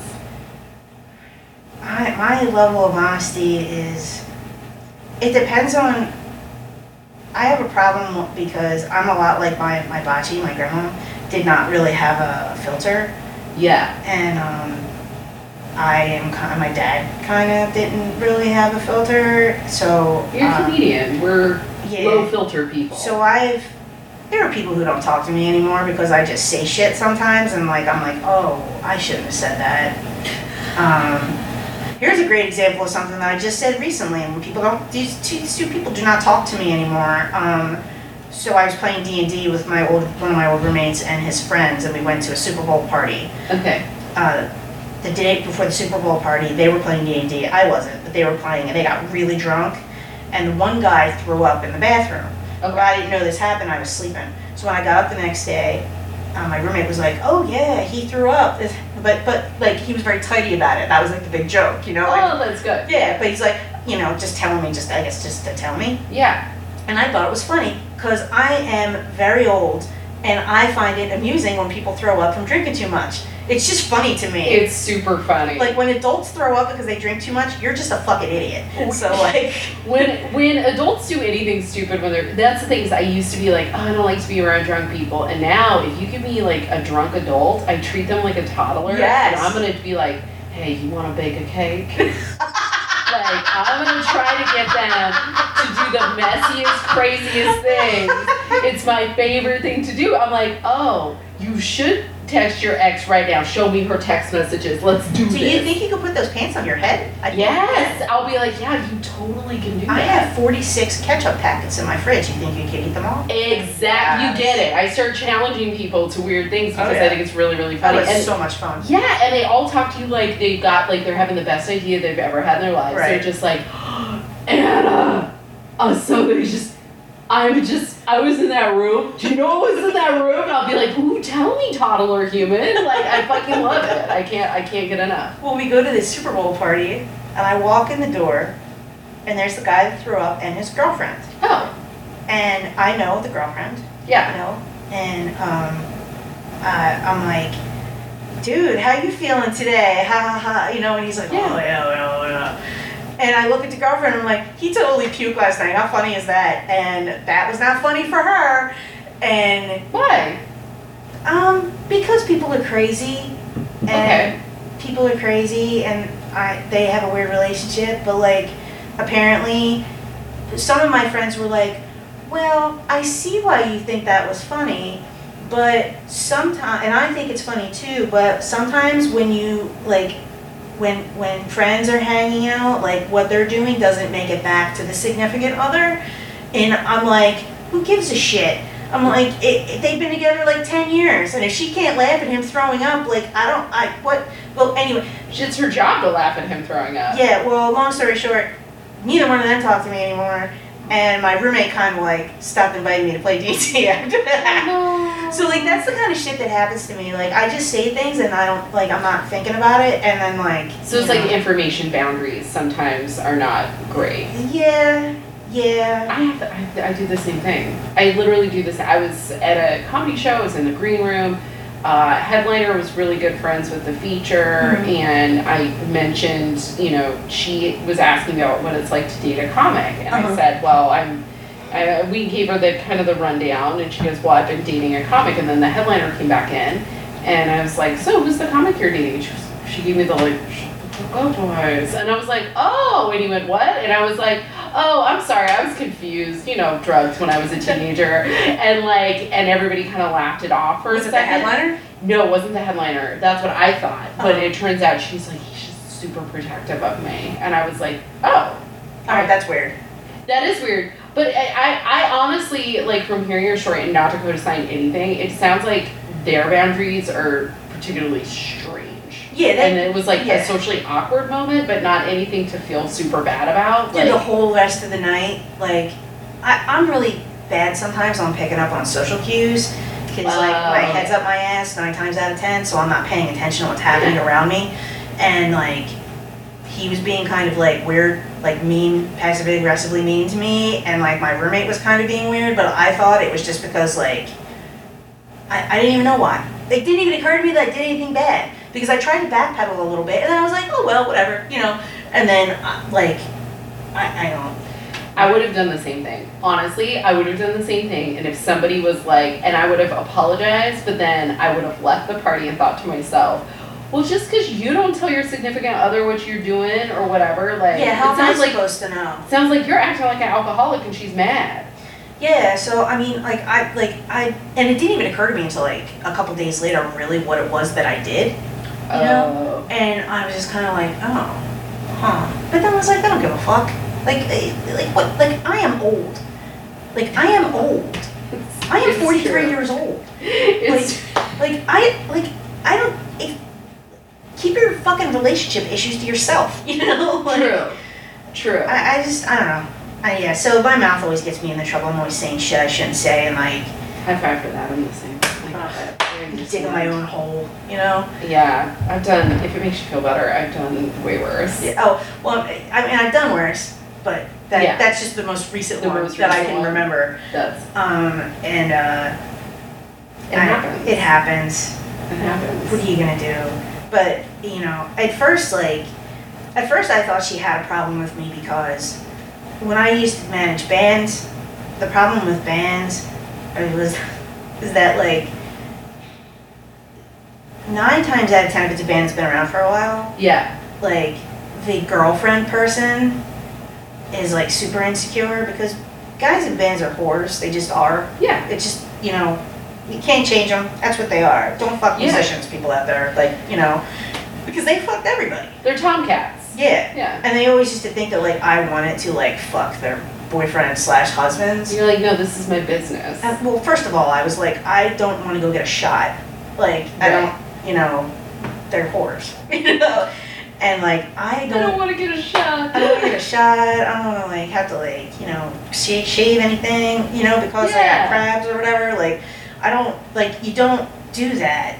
Plus, like again, I was working there, and also like those guys were gross. Like, Right. like they were my friends, and yeah. I know what they did. Exactly. you yeah. know. Yeah. So, um, so that was always fun, you know, to like, Yeah. You know, because it's it's insecurity, and like, which is really funny because like, I mean, really, really, you know, like, come on. Um, so yeah, it was always kind of funny. Yeah. What is your experience of like, what's the most interesting thing you've learned about yourself so far? And I'm gonna walk over here real quick. You checking the time? No, I'm turning on the light. Oh, shut a This is this is audio. We don't need light. I know. so what, what's the most interesting thing I've learned Yeah. about myself? Yeah. Well, my dad my dad died in 2009, and I'm an only child. Okay. and my dad was divorced twice. And if you and, and he died roller skating. Whoa. Yeah. Yeah. Um so Uh, he was. A, I know. it's okay to laugh. I know. Well, both my parents are dead, so I have like a very like morbid. My mom died in 09 as well. Oh, yeah. So it's It's a like good year for dad. I, it was a good year for death. A lot of people tapping out. They were like, you know what? We're not gonna make it to Trump. Who cares? Let's get out. You know. I thought about it. But Yeah, yeah. But uh, yeah, I know people are, are always just kind of like when they when I say roller skating, they're like, oh, and I'm like, no, it's okay to laugh. What a way to die. Where a lot of people like he died doing what he loved. Did he love roller skating? He well, you know, when I was a kid in the '80s, as you were a kid in the '80s, Yeah. roller skating parties, Yes. you know, were the bomb. Like, Yeah. you know, that was my jam. Roller skating Yeah. parties was great. So like, my dad would take me a lot of times when my mom was working, and like, he liked to roller skate. He would rent a pair of skates and he would skate too, you know. Aw. and you know whatever. So he was at a birthday party for his second ex-wife's daughter, and and from I wasn't at the party because I wasn't invited, but um, second ex-wife. yeah, but- so I wasn't invited, but he was invited, and um, so he had gotten some skates and he was skating and he had said to his ex-brother-in-law, "Wow, this is a lot harder than I remember." And then he hit the floor and he was dead before he hit the floor. Whoa. Yeah. So, like, like in and out, you know, just like out. Yeah. And so, um, anyway, Is it aneurysm or uh, Uh, heart attack? par- uh, blockage. Whoa. He never went to the doctor. Go to the doctor. Yo, my mom had a um, she had a blockage. She had a um, uh, pulmonary embolism, Ooh. which is a blockage. Yeah. Uh That's crazy. Yeah, that's a coronary artery disease. My dad had. He never went to the doctor. He didn't have. What I found was that he didn't have any kind of insurance. He had no health insurance, no life insurance, no nothing. And and he died the day before his 61st birthday. And like the month before that, I was in his kitchen and I was like, listen, I'm like, you're you're 61. I'm like, you need to take better care of yourself. Go to the doctor, get a checkup. And he says, because he was a he was a courier, he's like, oh, you don't have to worry about that. You know, when I make deliveries to like all these different doctors' offices, I just have the girls check my blood pressure. My blood pressure's good. And I'm like, yeah, that's like one box out of like a thousand. And he was like, no, it's good, it's good. But I That's like really going to Aid, putting your arm in the machine. Right, right. So, um, so yeah, so he died, and then um, it was just me, and I had to figure everything out. You know, Oh. and I had to figure out like I didn't know I didn't know anything about like his. Um, he always told me that he had a will, but he didn't have a will. But I had to find that out by ripping the whole house apart and go then and then finally calling his lawyer. Um, I had his buddy come over and like have to his buddy his best friend right. I had to I had him come over and check in the ceilings and stuff to make sure there wasn't money up there. Like I didn't know what he had in the house. You know, I Wow. didn't I didn't know anything about his Well, because Like- hiding money for our parents' generation was a very real thing. Well, apparently, um, my dad didn't like to keep money in the house. My mom told me that. Um, but well, my parents have been divorced for like ever and ever. But like they were together long enough where she's like, "There's no money in the house, but it's worth him coming over and looking just in case." Right. So I had him come over, and, and Ray was he's like the sweetest guy, and like he just went through the whole house, and there was like nothing, and um, he he was on the road all the time, and he was what helped me out was he was very meticulous about writing in his check registers Okay. like where he was specifically like like uh, commerce bank atm Knights in academy road you know dinner with nicole $45 Oh wow. you know like stuff like that. He was so it was so then i could start to like figure out where his money was and like and and, and it turned out that his last girlfriend that he had broken up with like took a lot of his money. So like, that was like that was a pain in the ass but i had to like i had to like do the whole thing. I had to figure out how to bury him. Here's a great story for you. So my dad was in the air force uh, Okay. and he was stationed in um, at patrick air force base Okay. down in florida and he worked on the moonshots Whoa. pretty cool right Yeah. so um, that means that he was eligible to be buried in a military cemetery. Great. So um, I, but I find all of this out because I go to the funeral parlor in the neighborhood that buries everybody in my family, and it's this guy Eugene. He's 108 years old. This guy, right? He was in a he was in a car accident in Hawaii on a fishing trip, and he's like mangled his leg. So What? yeah, So you've got the cor- like you've got Eugene, the funeral. Eugene guy. Ganevic. yeah. Wow. Yes. So. Sounds like a Riverdale character. Seriously, he was sport, he used to go sport fishing. He had the, he had the big stuffed uh, stuffed fish on his walls. So he comes wheeling out, and, he, and I'm sitting there, and he's like, Nicole, how are you? And I'm like, I've been better. And he's like, good, good, good, good. He's like, uh, listen, so I'm just gonna get right to it. I buried your grandfather, I buried your grandmother, I buried your Uncle Bobby, and I'm gonna, and I'm gonna take care of your dad. And here's the deal. Do you have any money? and I said, no. And he says, good, because your father was in the Air Force and he can be buried in, in, in, the, in the military cemetery for free. And I said, I like the way you think. and he says to me, good, here's the thing. Uh, the military cemetery in the area is in Berlin, New Jersey, which is where your grandfather's buried. And I said, yeah, I know. And he said, it's full. Because they opened it like right before World War One, so it's full. But they're building a new one in Fort Washington, Washington's Cross, no, in Washington's Crossing National Cemetery, out by New Hope, or somewhere out there. And I said, okay. He's like, it's not gonna be open for a while. I'm like, all right. He's like, we'll work it out. I'm like, all right. So we take care of that. Um, we have the viewing, um, you know, have have him cremated. And he's like, okay, so you gotta come and pick up the ashes, and I'll let you know when the when the cemetery is ready. And I'm Okay. like, all right. So what do I do with the ashes? He's like, take them home. I'm like, all right. So I take them. I then they come in like a like a box. It's like a Mm-hmm. it looks like a box set from a fucking D, like a DVD box set. It you know? does. It's about that size, Yeah. and inside is a plastic bag, like a heavy duty plastic bag, Yeah. but like not heavy duty enough for what you're thinking. Right. It's like just shy of a Ziploc, Yes, right? And yeah. It's just full of your parents. Right. Right. And it, and it like clicks closed like a Lego box. You know? It's, it's smaller than a bag of oranges. It's it's surprisingly it's a little thinner than a bo- than a bag of flour. Exactly. It's you're you're you're shocked at how small the bag is. You're like, oh wow, that's uh, hmm, okay. I have I have frozen vegetables of more volume than this. And they just like tape a piece of paper to the front, like Yeah, with the name it. and the date. You know, That's a. Daniel Matthew Yates, you know, died, you know, blah blah blah. So I take I take the box back to his house and I put it on top of the console television that he got from my grandma when my grandma died and he was too fucking cheap to get rid of. Cute. And um, you remember the console TV? Do you put another TV on top of it? no, no, no, the TV still worked. Yeah. Go for him. Oh, Jesus Christ, he would not get rid of that fucking thing. And digital cable on there was, I don't even get into that. But anyway, so I had a food business at the time, so I was like working the food business out of his kitchen and still trying to like clean the house out. And um, I get, um, I get a call from the realtor finally. I couldn't sell the house because it was in kind of a shitty neighborhood. Yeah. So I finally sell the house, and um, the cemetery's still not open. And I live with my mom's. Right. And I was like, what the fuck am I gonna do with my dad? And I I was, and she was like, don't you bring him in here. And I was like, what? She's like, that's creepy. And I was like, fuck. It's like So I could have probably just like hid him in my closet, but like, God Yeah. forbid, he like fell off the shelf and then there's my dad all over and like, I. So what I did was, was that I kept him in my car. True story. Um, I wedged him between the seats of my 97 Civic hatchback.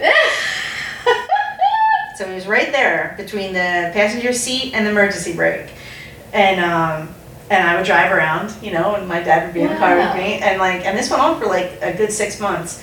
And, uh, and a funny aside for that was that my mom lives down the Jersey Shore, and a bunch of my cousins were in uh, Wildwood, New Jersey, which is which is about maybe like a half hour drive from where my mom was. Yeah. And they were down there with their kids and stuff for vacation, and I was going to go down and have some drinks with them and hang out. So I go down there, and I my cousin Jeannie is completely hammered, which Jeannie is like a sweetheart of a person, and when she's drunk, she is the most entertaining person you will ever meet. oh fun. She's just like so much fun. So, um, so everybody's drunk, and I'm like, all right, I'm gonna go. I wasn't drunk, but I was like, I'm gonna go back to my mom's, and I realized I had locked my keys in the car. So I called AAA. You know, they sent like this 12 year old kid to jimmy it open, and as I'm standing there, um, Jeannie was there, and her friend Teresa was there. I think it was just me. The three of us were standing there, and Jeannie's looking in the car, and she's like, "Hey Nick, is is your dad still in the car?" And I'm like, yeah, yeah, yeah, it is. And she was like, huh. So, the- you know, the kid opens the car, I tip him, he leaves. And I lean in and I grab the box. And I took my hand, I didn't open the box, but I just used my hand like it was a Muppet, like a Muppet head. yeah. You know, and I'm like, How you doing, Jeannie? It's been a long time since I've seen you. You're looking good. You're looking good. How's the kids? How's how's how's Mike? Is it good? And she went what? And ran to the corner. It was the funniest thing I've ever seen. Like like she saw a ghost. It was like the best. That's the best. the funniest thing That's- I've ever seen. That's a good. That's a good use for the ashes. Oh, that's yeah. a good. Yeah. That's hilarious. Oh, and he would have. My dad had a very like weird, dark sense of humor, so like he would have definitely enjoyed that. And, Amazing. and just like taking him along on adventures, like he would have loved that. Yay! I love that. My mom's always like, it's a little disrespectful, isn't it? And I'm like, No. well, first of all, you hated him, so what do you care? Yeah, and you wouldn't even put him in the house. yeah. I had to put him somewhere. There was nowhere else I could put them. It's not like I could call up a friend and be like, hey, can I stash my dad in your closet? Yo, we have an ashes closet at my stepmom's house. Oh, really? Yeah, and it's got my dad, a cat, a dog, um, and like my aunts. And if I if I had the wherewithal, see my my uncle on my mom's side of the family when we had my mom's funeral, he just sort of like took the bla- the bag, and he walked up to the ocean and he just said. And Kim always loved the sea, and he just dumped the whole thing in. There was no discussion of like, do you want a little bit of that? You want some of these ashes? You want some of this? You want some of this? No, it was just like, she's gone, she's going in the ocean, and that was oh, it. And I was like, and there was um, because nobody knows how to handle death on that side of the family. I kind of regret that because I think it would be funny because my dad didn't like the cat and he didn't like my mom either. So we should have just put just saddled her right up into that closet. That's it's just like a mausoleum, and they all look like they're like in little like what some of them like my dad's urn's really nice, but uh, all the rest are just like canisters. Like they just sort of look. It just sort of looks like a storage closet, and then underneath that is the old, you know, the grocery bags. That's it. so it all just like lives there, and uh, so that's the. Damn it, Dad, why didn't you remind me to buy bread? exactly. It's like, hey, come on. So you're in charge of this. This is your domain. So Well, this, I, I used to work for a guy when I went to Temple uh, in Philly. Um, I used to work for a guy, and he was a nut. And one day he was like, "Oh, can you go run out across the street to the parking lot in my car and grab my paper? I left my newspaper in the car." That's how long ago it was. People still Yeah. had the paper. yeah, So I was like, "Sure." So I took his keys and I went out and I grabbed. Oh, and he left his coffee in there too. He's like, "Get my coffee and my paper." So I get his coffee and his paper. And I look up and I see this little thing like hanging from the rearview mirror, but I didn't think anything of it. And I come back in and he's like, "Did you say hi to my mom?" Ah. And I was like, what? He's like, well, my wackadoo sister, when my mom died, she thought everybody should have a little bit of mom. So she sewed these little sachets with little bits of my mom in it. So I held mine from the rearview mirror. and I was like, all right. That's exactly. People deal with death in like the strangest ways. It really is the only way that I think that you can, like, I, I- think it brings out the way that you really are. Yeah. you know Yeah, and and it, like it surprised me like getting back to like the, the original question that you Yeah. asked me like i didn't think that i could handle all of that because i had to do it all myself Wow. and it was my dad lived in that house for 40 years you know so there and he wasn't a pack rat or anything like he didn't have a lot of like you know it wasn't like i was like walking around like stacks of newspapers and shit but Yeah. like you still have things you know and then like i went through a couple of different realtors and like because the neighborhood sucked it didn't suck when i was a kid but it just you know Yeah. drugs and section 8 just kind of ruined it yeah. and um, not that there's anything wrong with Section 8, but in, in the 80s, well, in the 90s, it did. It was. It was a different. It was. Yeah. It was a different time at Yeah. that time. And um, so, you know, I had to deal with all of that. You know, uh, I had to pay. I had to pay for things out of pocket and get reimbursed for things because there wasn't enough money. I had to I had to figure out his retire. He had no money. Like in I think it was 2007 when the stock market took a big dump. It killed Yeah. both of his IRAs. So he had Yeah. no. He had like eleven thousand dollars in retirement It was a bad time to die. it was he just he was just hanging on money wise and like he always used to complain about it about money but like he was just like really Yeah. very cheap so like i just Yeah. assumed he was just being cheap but here he was just like fucked It was. Re- I mean, I had like three jobs at the time. It was bad. It was really It was bad. really bad. yeah People don't. People don't talk about like. Well, I think because a lot of folks that are in media now or whatever, they're just not. They don't talk about just how fucking bad it was. Yeah. And probably because we recovered pretty quickly. Yeah. But it's still, it's, it's, it was a really dark time. Yeah, and he was kind of like, you know, he was getting older and like getting closer to retirement and like I just the more I was finding out about his situation, the be- the worse I felt for him Yeah. because he was just really like feeling it, you know. Yeah. And and I felt bad too. My mom always says I shouldn't blame myself for this, but at a certain point, he was talking about selling the house because like my stepbrother wasn't really coming over all that much, Yeah. and I didn't live there, so it was, he was there in this three bed, the big three bedroom house all by himself, Yeah. and like he was like I should just sell this and like get like some get like a little apartment, and but like he was al- he always used to say to me, um, like why like I, I own this, so Right. why would I want to rent something? So when he Right. said that to me, it kind of threw me, and then it started to freak me out a little bit, and I was like, yeah, but why would you like you you have a place to live, you don't have to worry about rent or anything, and I I kind of talked him out of it. Right. And um, and I feel bad that I did that because I think things would have went differently if I didn't do that. My mom says I shouldn't feel bad about it, but Yeah. I kind of do. Yeah. You know, you don't think like, but I didn't think he was gonna die like that. You know, you know, like you didn't you didn't think your mom was gonna die. You know. No, no, and especially because it was sudden too. She was, you know, she walked into my into the living room and said something to my grandma and walked into her bedroom and collapsed. Oh, and like, so it's just you don't you don't ever anticipate that kind of stuff. Right. I would say my dad when he passed, he passed from like it was a long, drawn out, painful, ugly Oh. disease. And I think if there's a way to go, the way to go is the fast route. Yeah. The like before the roller skates hit the floor. You know, like that's Yeah. that's pretty um i think that's that's but it, it is tough and we never know how we affect the people around us but it is the other thing about grief is we uh, for years i irrationally blame myself for something about my dad's death which emotionally equated to i caused my dad's death which isn't true Right. and your emotional grief stricken self will latch itself onto guilt because it just sure it has to it has to feel something it's like a way to control the feeling of sadness and so i it's it'll go away but Yeah. it took for me it took a lot of work like i had to like see somebody and they were like you realize it was like the minute i said it out loud i was like oh that's emotionally irrational Right. Right. Oh, Like, totally. that's totally. completely irrational i just believed it for whatever reason so yeah, like, yeah, because I mean, you know, you, you know, I could have done something. I could have done something. My my grandparents are both dead.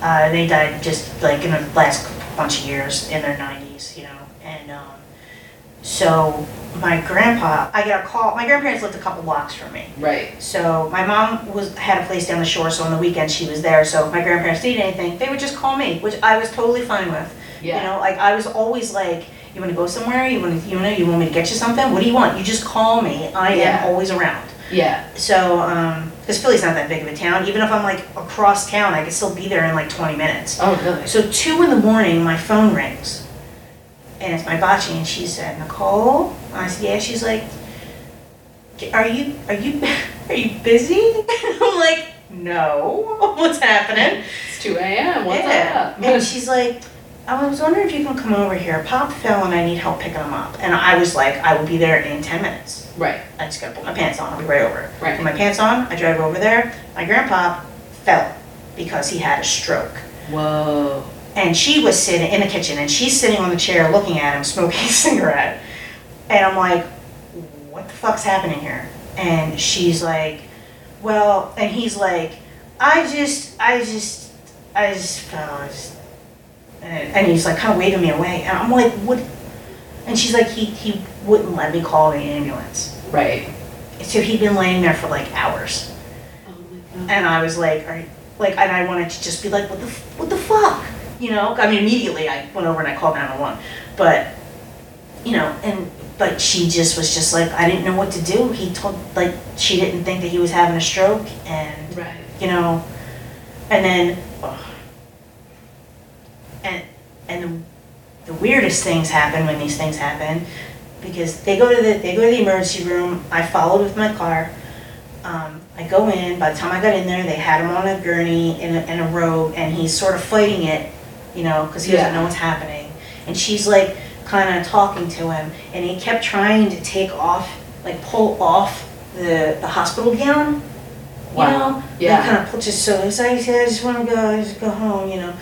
And she's like, Bucky, stop. Nicole's here. stop. And he's like, she's fine, you know, and like trying to trying to take the robe off. And she's like, Bucky, you're not wearing anything under the robe. You don't want her to see your wiener.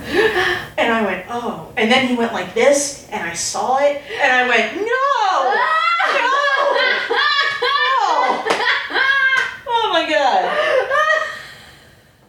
It was yeah, that was like That's okay. I've got a question for you. How do you, with that in mind, how do you deal with fear and anxiety?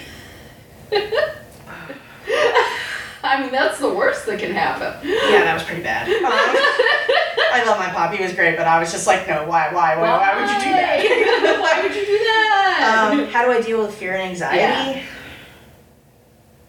I'm trying not to eat. like I used to be a big like eater, like Yeah. stress eater. I try Yeah. not to do that too much anymore. Um, and I don't know, fear. I used to just not do it. I would talk myself out of things, like driving.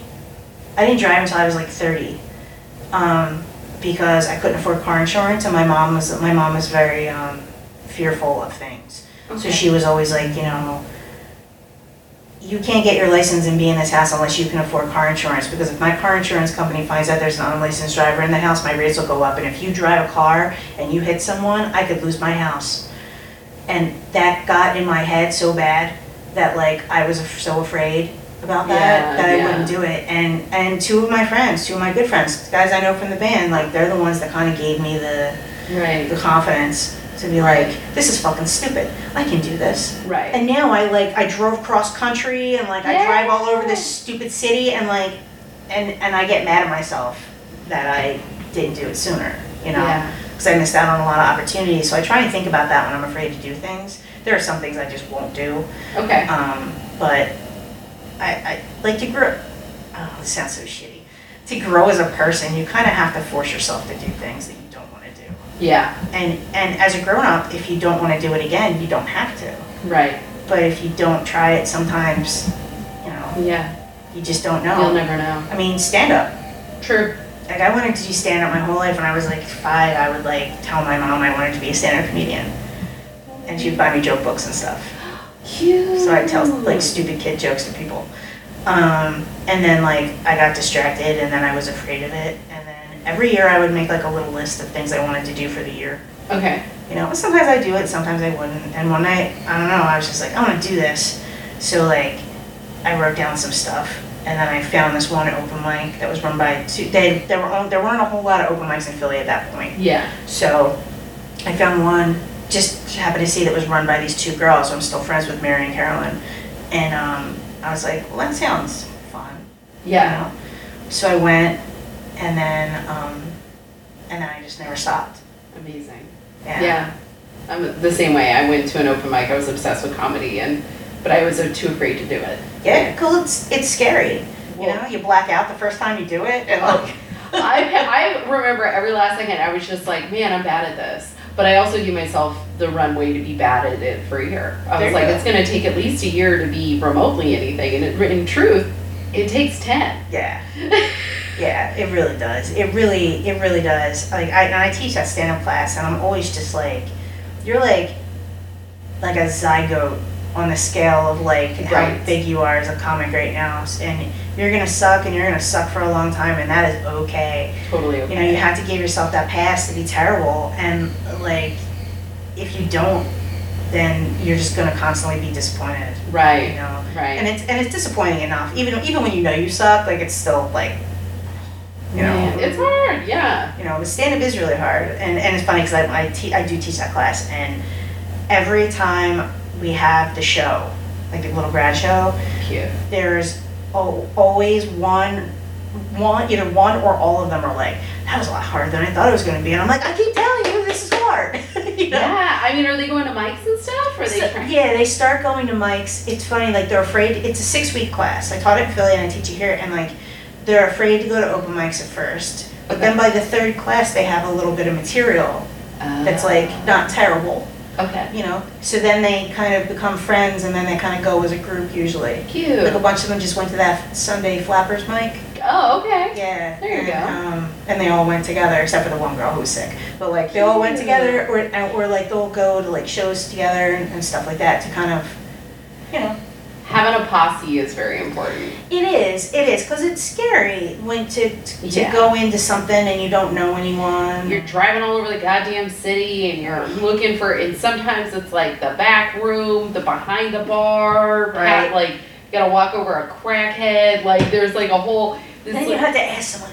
What I want to do the. Where's the sign up? Is there? Is what there, do I is there a sign up? Okay, oh, Or you gotta know enough people to like text them like, hey, I'm on my way. I'm gonna be like five minutes late for the sign up. Can you just sign me up? Can you sign me up? Please- Yes. Please help me, like, and then. I'll buy you a drink when I get there. Like, I Yeah. have snacks in my car. What I used to do a lot of time was like, I fed, I fed comics. I was Oh. like, I had snacks in my car. Shit, where were you? I I'm know. sorry. They used to call me a comedy soccer mom because I'd be like, oh, we get in my car and I have Did you all have these, orange slices? yeah, I had all these like fucking hangry comics that were just eating cigarettes all day. I'm like, have you eaten today? They're like, what? I'm like, here, have some almonds. And they'd be like, oh, thanks, mom. Like, so that's, That's like, awesome. yeah, it, it kind of, and having a car was a really good commodity Yeah. too. Like, I used to give, I, and I still do, I love giving people rides home because, again, Pat and Steve used to drive me all the time. They would pick me up oh, and like drive me places or like let me come along like to like shows and stuff. Yeah. Like, and like so many people over the years have given me rides when Yeah. like it was clearly out of their way. Right. But they were just kind of like, well, you know, you need, you know, you don't drive or whatever, you know. So like now when I see someone and I'm just like, you need a ride, you know, Yeah. like I've driven so many people home, and some people are like weirded out about it, and I'm just like, you don't want to ride, you don't want to ride, but I'll drive you home if you want to ride. You It's know? the same, I'm the same way. That's how it was in Long Beach, Orange County. A lot of times, it was just like, "You want to get in the car?" They'd be like, "Yeah." I'm like, "I'm not gonna murder you." Like, you know. So is that where you're from, Long Beach, Orange County? No, I'm actually I'm originally from Northern California. Oh. Um, and then like I got clean in San Luis Obispo, but I was like latchkey. My parents moved all over the place, so lived a little bit in Arizona, a little bit in Northern California, Okay. and like uh, been down in LA for like ten years. But I didn't come down here because of comedy. I came down here because I love and uh, love, and uh, we did not work out. That happens all, when people are like That happens every time. Every time when people are like, "Oh, me and my wife are moving to LA," I'm like, "Oh, they're gonna get a divorce." Good luck with that. Good luck. It's very rare that like a couple stays together because LA can be such a. It's a very tough city. Oh, I think in general, comedy couples um, don't make it Yeah, because it's so much time out of the house yeah, that like one of them is gonna get angry, and it's and Yeah. and like I know so many people who have gotten divorced, and like I find that irritating because most of them, the the person whoever was the comic was the comic before they like while they were dating, so they Yeah. knew what they were getting into. they knew what they were getting. But they were just like, I guess it's one of those like, oh, we'll change once we get married, and it's like, no, no. no, they they probably won't. Like, probably will get worse because they know you ain't going anywhere. yeah, yeah. And then and also too, I feel like they feel the pressure of like doing something with it. You know? yeah, I have to succeed. Yeah. Yeah, and that requires a lot of, and you know, it's interesting, and I think it's a strong argument. My boyfriend is eight years younger than me, and oh, I know, Oh, I'm living that life, Alright. right? So, like, I think it's a strong argument to date a slightly older woman because I'm like, sometimes I'll look at him and I'll be like, when are you gonna go on the road? Like, I would like to sleep in the middle of this bed, and you're really getting in the way of that. So, and then I'll be gone on the road and he gets his alone time and it's like, it's nice. It's nice to come back together. There are challenges, don't get me wrong. Oh, but sure. like, it's, I think, I, I remember one of my old karate buddies, he used to say, um, he goes, uh, somebody was asking like, no, does your wife get mad that you spend so much time doing this? He goes, no. Sometimes she'll just walk into the room with a glass of wine in her hand and be like, don't you have karate tonight? You gotta go. it's like sometimes you just want some alone time. And I, I, think, feel like alone time when you're in a relationship is good because like you're gonna burn out. You're constantly like fucking sitting on top of each other. Like yeah. it's it's just human nature. People get tired of people. You gotta tell them like, Like- sometimes he'll be like, why don't you leave so I can miss you? Or I'll be like, he'll be like, I'm so sad, like, you're gonna be gone for so long. I'll be like, yeah, but you get to miss me. And then when I get back, you'll be like, really excited. Yeah, and then you get that great like awesome like hey I haven't seen you in a while sex. Yeah, You know? exactly. But like I don't care how great LA it is. Like y- y- like you you need time apart. yeah. You just do. You gotta have friends outside of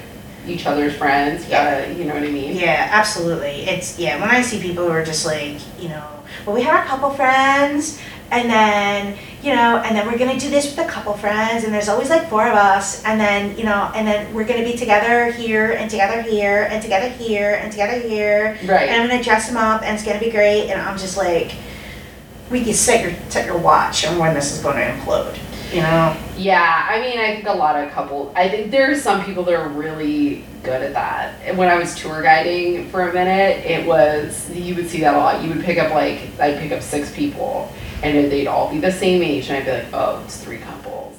Got it. And they'd get in the car, and they'd all be kind of like dressed like the same J Crew ad, and like all the ladies would be like, ah, and all the guys were like, "Huh," and it was just. It's exactly what you're picturing. It's just like three couples, always they always tip bad because they're always like, who's supposed to like take? They're like, no one knows who to take. No one brought money. You know, I'm always like, and over there's an ATM. Um, I take Venmo. I, I will I will give you my Venmo. I will just here. How about you come to my comedy show? How about you just sit down? You gotta you gotta pay this in Jesus points, or one of you is gonna end up with clap. So like it's like it's just this like crazy like crazy thing. But uh, yeah, I get what you're saying. It's like there, there I think there's some people that are good at that. I'm not. There were people, but those like, those people are codependent and they're scary. Those, Yeah. those people scare me. Like Yeah. they only spend time with each other and like, and I've had friends go through relationships like that where Yeah. they're just like together all the time. They have all the same relationship. That all of a sudden the girl is like into into like video games and or sports where they've never given a shit before. You know, and, I hate that. I there's nothing I there are a few things that I hate more than when somebody gets into a relationship and they just they just like consume, Consume, all of everything that the other person's Right. into and forgets everything about themselves. Yeah. Like I just uh, that that really irritates the shit out of me. I think, uh, I mean, I've done it. I think that's a thing some people have to learn. It's like, and the only way to learn it is to wake up one day and be like, how, who am I? Like, like the Talking Head song, how did I get here? Exactly. Exactly. I, I'm like I'm like finally single, so like you know, I well, what's what's one thing about yourself you'd like to change? don't know. Oh, uh, you mean like physically or Just anything. anything? Um, I need more pants. Oh, I have to buy more pants. I lost a bunch of weight over the last year, so like, Hell yeah. um, I need I need more pants. I don't want to buy too many pants though, because if I lose more weight, then I'll have to buy more pants. So it's like just finding just enough pairs of pants.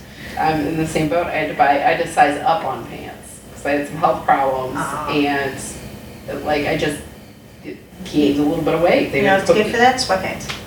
Sweatpants are great. Hey, remember the 80s when you were able to wear sweatpants outside and not be judged for it? You can kind of still wear sweatpants outside now. They just have to be like hundred dollar sweatpants fuck that that, would be okay. on like a fashion. talking like Forman Mills, five bucks, you know, clearance the rack. The Hanes sweatpants from Walmart with a drawstring. Fuck yeah. Cut them at the bottom. Wear them with your white sock, your white tube socks, kind of bunched at the bottom. Ah, tube socks. I mean, this is LA. You can kind of wear anything you want. Yeah. And call it fashion. I wear the same thing all the time. I wear jeans and t-shirts and sneakers. I wear it on stage. I wear it to work. Like I wear it everywhere. And I have, I'm, I'm actually kind of proud of my t-shirt collection. I have a pretty great t-shirt collection. You know, one thing I'd like to change about myself is like how much money I have, because I have to move soon, and like I wish I had more money. is there anything like about your personality that you'd want to change? I wish I didn't have such a big mouth, because it gets it gets me into trouble, and like, I don't know. I had a sponsor tell me that I'm not, that part of me is probably never going to change. Yeah. So I have two routes. I can either develop a mental filter Mm-hmm. or I can stop being upset when people react to my lack of mental filter. Like I can decide that like You had to flip the fucking switch. you have to flip the fucking switch every once in a while and just be like, well, you know, because I think I was very much, and it's all based in rejection. It's all Yeah. based in like, you know, whether or not I'm going to be accepted. And the truth is, is for example, if I was playing with a group of friends, like playing a game with a group of friends, and something that kind of small, like disrupted the disrupted the friend group, Mm-hmm. I would say I, I have an old sponsor who used to say, "Fuck them, they're trash." Like eventually, you've done everything you can do. Yeah. You Yeah. know? Yeah, you yeah, and, and, and, and that's sort of like how I felt about that story that I told earlier, you know, Yeah. like, you know, like I was upset about it for a few minutes and then I was like, you know what, I don't, I don't fucking care. Like, um, like I said, I'm a grown up, you know, and there's Yeah. nothing I can do about that. Yeah. So like, I just gotta kind of like, yeah. like I don't know if I've completely let it go because it does bother me a little bit, but like I pretty much just let it go, and y- you know the whole like forgiving of yourself of things, which is like super fucking hard to do. That's you the hard part. And, and I think that's what she's trying to push me into is just forgiving myself. It's like sometimes I'm gonna say the wrong most of the time I'm gonna say the wrong thing. Yeah. And I I can um I can choose to be super awkward about it or I could choose to just like, okay, well, thanks for letting me know. I had, I had no idea that that was like a big faux pas for you. Yeah, yeah. Yeah. I just yeah, uh, yeah, yeah. I just you know, I it's probably being so hard on my. I'm really hard on myself. Yeah. like super fucking hard. Like, I mean, you look at me and I just look like I just rolled out of bed and like I don't really give a shit. I am super, super, super hard on myself, especially when it comes to comedy. With Yeah. specific things, comedy Comedy. and like. I'm like really just like very.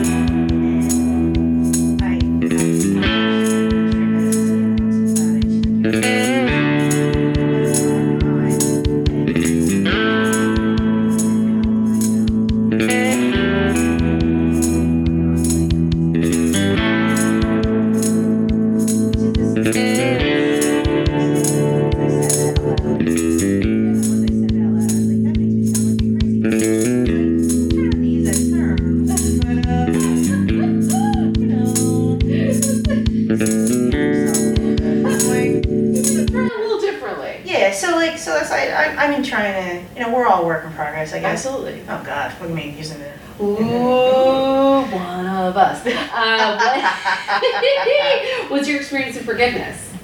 For myself or other people. Um, both. I mean, I, I my parents had a really terrible divorce, and it was really bad. Um, from I had a lot of shit coming from both sides, Yeah. and I didn't talk to my dad. Like my dad would do shit like not show up for a visitation, and uh, you know, like Yeah. I'd be at my grandparents' house and he would just not show up, you know, shit like that, and like. And then my mom was always like, "You're a father," blah blah blah. My grandparents were like, "You're a father," blah blah blah. And then my dad was just like, "You're a mother," blah blah blah. So it was just, it was, it was not good, you know.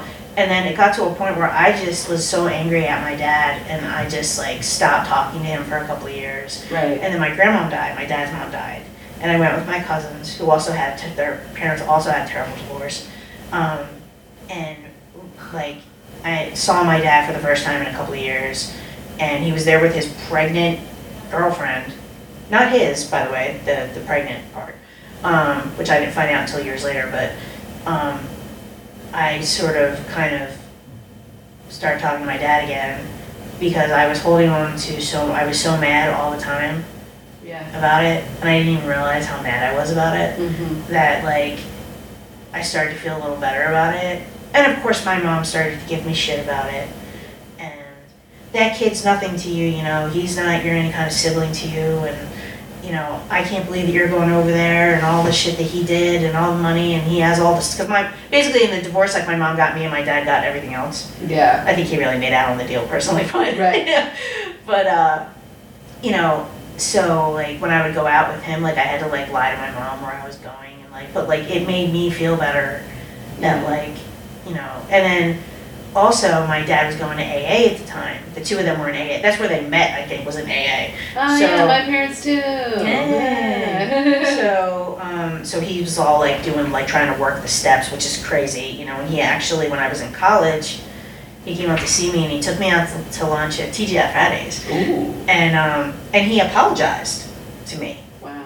for all that shit that he did, and that for from my dad is very was a very damaged person, so like for him to say that was like a big deal Yeah. and like I had to let it go. I had to. Yeah. You know, he was still a dick.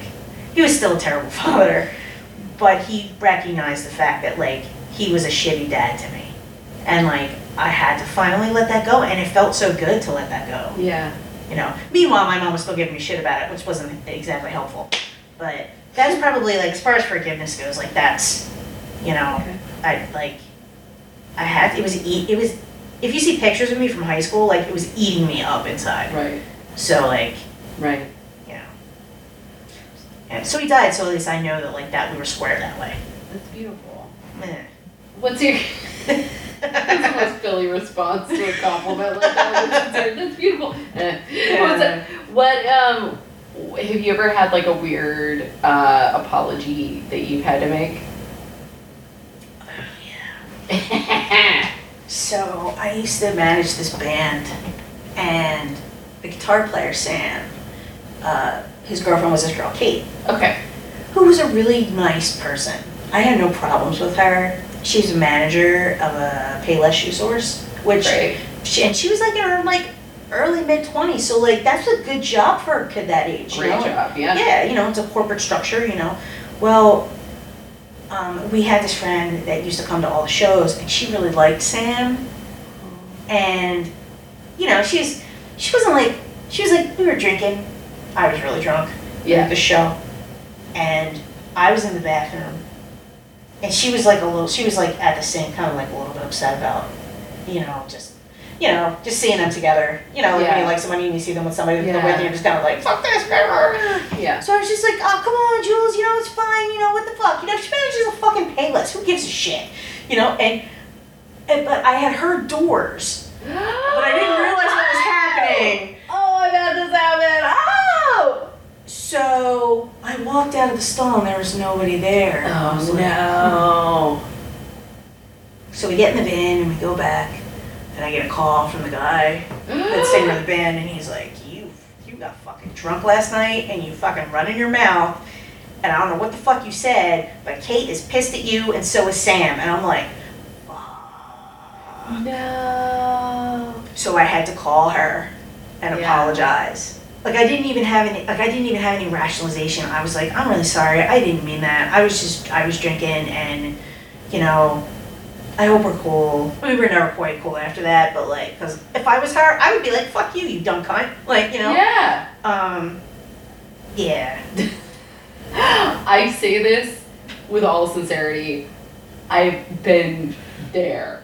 Oh my god. That's Yeah. just it's part of the, it's the loudmouth curse. Mhm. Eventually you're gonna try to make somebody feel better using your your primary skill, which is running your mouth, and then eventually somebody gets in the crossfire. It happens all the time.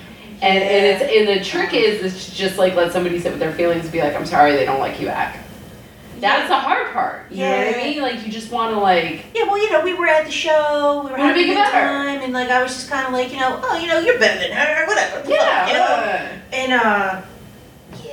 Yeah, we've I still feel bad about that because I really didn't mean it. You Yeah. know, I was just trying to make my friend feel better, and like Kate never did anything to me. Like she was kind of like a square, but like, but she was always really nice Yeah. most of the time. Yeah. I It's mean, always he cheated on her left and right anyway, so like I Oh don't know. what the jeez. They had more they had more going on. Yeah, I don't Yeah. I think they might still be together. I don't even know. I've definitely been there. I've definitely made that apology several times. Yeah, that's Yeah. that's a bad one.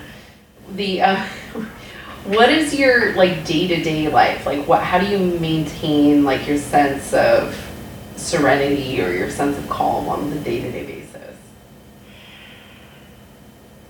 Well, if I'm not like hardcore crazy PMS making up stories in my head about like how like like I fucked something up or somebody hates me or this is the reason why someone hates me or whatever. I feel like we're related. like that's so like sometimes I'll like I'll get really anxious and I'll call my friend I'll be like oh, blah, blah, blah, blah, and then like an hour later I'll be like oh started my period I am completely insane right now Oh yeah, yeah, yeah. My, my friend Jen's good for that. Um, like uh, like uh, Facebook Messenger, and I was like, this happened. Blah, blah, blah. And she's like, no, I think it's fine. And Yeah. She's like, or you could deal with it this way. Jen is very like, what the fuck, like very Yeah. level headed. Like Jen's great. Jen's like Jen's like my sister that I never knew I had. Um, but uh, was the question? How do I deal with it? Um, I have a hard time dealing with stress, like work stress. Um, sometimes I'll just like call somebody and just be like, "Brr." sometimes I'll just go home and take a nap. yeah Um, I don't know. I, like I. Sometimes I'll just zone out and watch TV. Yeah. I'm not a very like I'm not you know living in LA. Everybody's like, why don't you go for a hike? And I'm like, like you know, you know what happens to people who go for hikes? They get eaten by mountain lions. So, to be fair, they do track the mountain lions here, so I think yeah, they know. track them as they're eating the you know. On occasion, on Yeah. occasion, it is true. We're very hike. I always, when I was tour guiding, I'd be like, we have, because you have to have dumb little jokes that you say. I'd be like, well, we have really two sports in Los Angeles: hiking and brunch. That's our two major sports. Yeah, Um, fuck hiking. I have zero interest in that. I, I worked for WAG for like a minute, and um, they you have to do like a um, orientation thing. They have you meet at Runyon Canyon. I, I, I did the Runyon Canyon one. I was supposed to do the, the one at Echo Park, the the, the silver, the you know, with the lake. Yeah. And I, I went there on the wrong day, so Oh. then I had to do the Runyon Canyon one. And just walking up the street to Runyon Canyon, I was like, "Fuck this!" so yeah, that was The good thing about working for WAG is most of those dogs don't want to walk. Oh yeah, They yeah. just like they just want to chill. They're like, okay, I'm outside now. I Well- peed. What's up? I ended up not working for WAG. I walked one dog for WAG. I ended up working for a different company called the Pet Staff, which I loved. And I worked for wa- that. I worked for them for months, and like, if you could do it professionally and actually like make a living wage, I would walk dogs forever. Oh yeah. I really feel like I. And this is where this is where the conversation gets weird. Um, I um, I think I can talk to dogs, Okay. like, and they I understand them and they understand me, Okay. and uh, I do really well with dogs. so My mom was excellent with dogs. yeah. Like to um, a degree that she had better relationships with animals than she did with people. And like Well, they're she- less complicated, so. she trained i mean we had two or three like australian shepherds and she trained them to like she could look at leo and say go find anna and i'd be out playing in some northern california like dirt patch somewhere and a dog Here comes Lassie. yeah, he'd come bounding up, and then he would nip my heels until I got home. He knew he would herd me home. Well, they are herding dogs. Yeah, herding dog. Yeah, he was very. She could. I mean, she could train. She trained him to do all sorts of crazy stuff. That's awesome. She was super invested. and I think some people have like a very strong connection with animals. Yeah, it's like dogs love me. Dogs and little kids, like the, both of those, they just love me. I think it's because I have very low IQ. I don't know. that's not true. Dogs like me because I smell like bacon. But um, but uh, when I first moved into the house that I, I moved into when I moved to LA, my roommate had this little uh, eight pound Maltipoo Okay. named Riley, Okay. who like immediately became my best friend.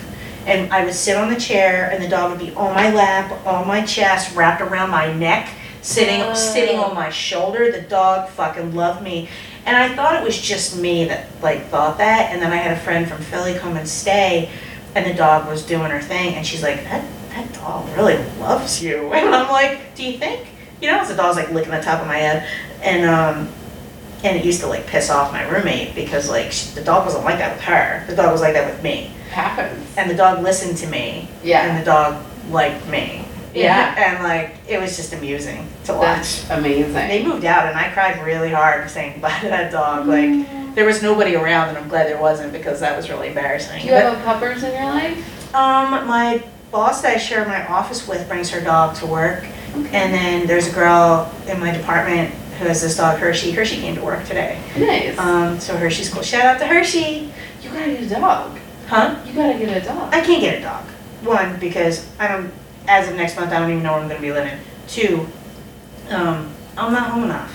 I know doctors that'll write you doctor's notes. What, to There- stay home from work? Therapy animal. Uh, yeah, but I'm not home enough, like, Yeah. to give a dog the attention. I mean, I walked those kind of dogs. Like, I, I know what that's, you know, Yeah. and that's, like, not fair to the dog, and, like, it, you know, You if. be like Eliza and bring your dog everywhere. So right up comedy passage was rest, rest in peace Blanche. It was holding Blanche and while she was on stage. It's like a rite of passage. Well, I mean, in LA, you can basically take your dog everywhere, Yeah. but, but I still, like, I just feel like I'm not responsible enough. All right. I mean, I love dogs. I love them. Like I see them, and when I was uh, when I was on my interview for the the job I have now, Yeah. um, we walked into the office, and there was like a big whiteboard, kind of like leaning against the door to get into the hallway. And my boss was like, "Oh, I forgot to ask. Are you are you allergic to dogs? Do you like dogs?" And I'm like, "Do I like dogs?" And so she's like, "Okay." So she moves the thing, and we come in, and uh, and Frankie and Hershey come like running at me, and I'm just like. Yeah. So I'm down and I'm like petting the dogs and I'm talking to the dogs and she's like, okay, I think we should go now. And I was like, all right, I'll talk to you guys later. you know, I can't believe they hired me after that dis- display of lunacy. No, that that's this California. That's completely appropriate. I love dogs. They're just the best. They're the best. My I had a sponsor tell me that she had like she wasn't like a big like God person. She Uh-huh. would say, but I know there's a higher power every time I see a dog with its head out the window. because there's that's just pure joy. Yeah, that's they just just pure. it. The fact that we live on we live on this spinning rock where there are cars and dogs, and dogs get in cars, and the dogs figure out, and we're like, this is the fucking best. Yeah, dude. And like the and and when I focus on that, it's really hard to get. I don't get road rage. I don't get road rage at all. Uh. Be driving around, I'm just like, yeah, I'm doing my best. It's fine. Honk away, sir. Like I don't care. I get a little irritated, like sometimes, but for the most part, I, I'm just kind of like whatever. Well, it, it's it's hard to do that when I'm looking for dogs out the window. That's like mostly what I'm doing when I'm driving. I'm just like, hmm, I wonder if I'm gonna see a dog today. And it's California, so yes, I am gonna see a dog today. Occasionally, I think about trying to find a dog park and just going and like look at the dogs. Listen, I'll go to a dog park with you. We can just stare at dogs all day. I fucking love them. They're the best. When I'm on the road, I walk around, and if I walk by a dog park, I'll just I'll just take videos. It's like, yeah, I'm a weirdo taking videos of your Canada dogs. That's When what I- I'm doing. When I when I um when I'm out and about and I see somebody walking with their dog, I wave hi and say hello to the dog before I say hello to the person. Oh. And the dog like is always like, "Hey, I do that too. Do you do you uh, cat call other people's dogs? What do you mean?" Like one time I rolled down my window and I was like, "Hey, cute corgi!" Like I don't I don't give a shit. I will talk.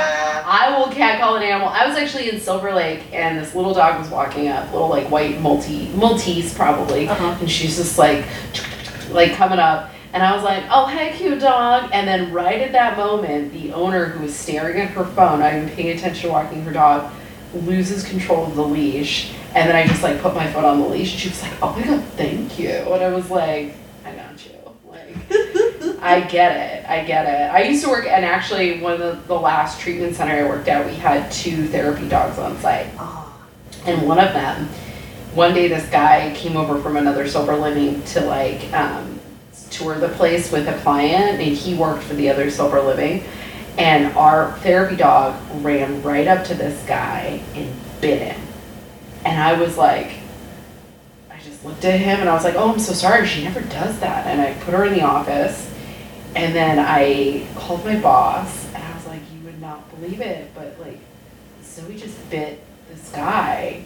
And at the same time, we both said, what the fuck was wrong with that guy? yes, yes. Because she was like, get the fuck out of my house, weirdo. I was like, what was wrong with that guy? He goes, that's, That's what I was thinking. Yeah, like, he was just a bad guy. I was like, maybe should we call them and let them know? He was like, oh, I mean, I'll, I'll make sure that it, they don't get mad at us, but like, yeah, it's like, what's wrong with that guy? Because Yeah. dogs are powerful and they know. They, they do know. They dogs definitely know. When my roommate's mom came in from Boston, like she was sitting on the sofa and I was sitting on the chair, and she was so excited to see Riley, you know, her little grand Yeah. grandbaby dog, you know.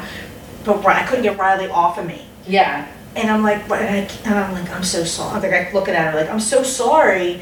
Like, and I'm like, Riley, come on, let's go sit with grandma. Come on, let's go sit with grandma. And she's like, she's like, don't blame yourself. Dogs just know. She's like, and like she was like smiling at me. And I was like, oh, no, really, but but you came to see the dog, you know, so like here. And then I would like leave, you know. But um, yeah, it was crazy. Like I would wake up on a Saturday, and like the roommate would already be in the living room, like watching TV or whatever with the dog, and I would sit up, and the dog could hear me sit up because you know rancher obviously, yeah. and I'd hear her jump off the sofa, little nails on the floor, come running around, and then she would start scratching at my door, like, like, and and I think partially it was because I was so full of anxiety from moving to LA and not having Yeah. money and not having a job really, and like, I think if the dog wasn't like the dog was, I'm not, I'm total, not God believer person, yeah. but like. The universe will look out for you sometimes Yeah. and and maybe that is a little out there but like No. I, I really do believe that and i think that i feel like that dog was there for a reason Yeah. because i was already you know what it's like to fucking relocate super far away Yeah. you know and i was stressed the fuck out Right. and like just worried and anxious and like, you know, all of the above. And and I think that's partially the reason why the dog was always attached to me and just pull it. It, it just pulls it out of you. Yeah. Dogs just pull it out of you. Yeah. Yeah. That's amazing. You answered sort of the the eleventh question, which Oh. is like, you know, your higher power concept. So it's like the universe, just that big. Well, you know, I was I was raised Catholic and it never stuck. Even my mom said it to me. She's like, "You never were into that." Like, you know. Yeah, because in in Philly, it's like you go to Catholic school, and if you don't go to Catholic school, your parents don't love you. you know.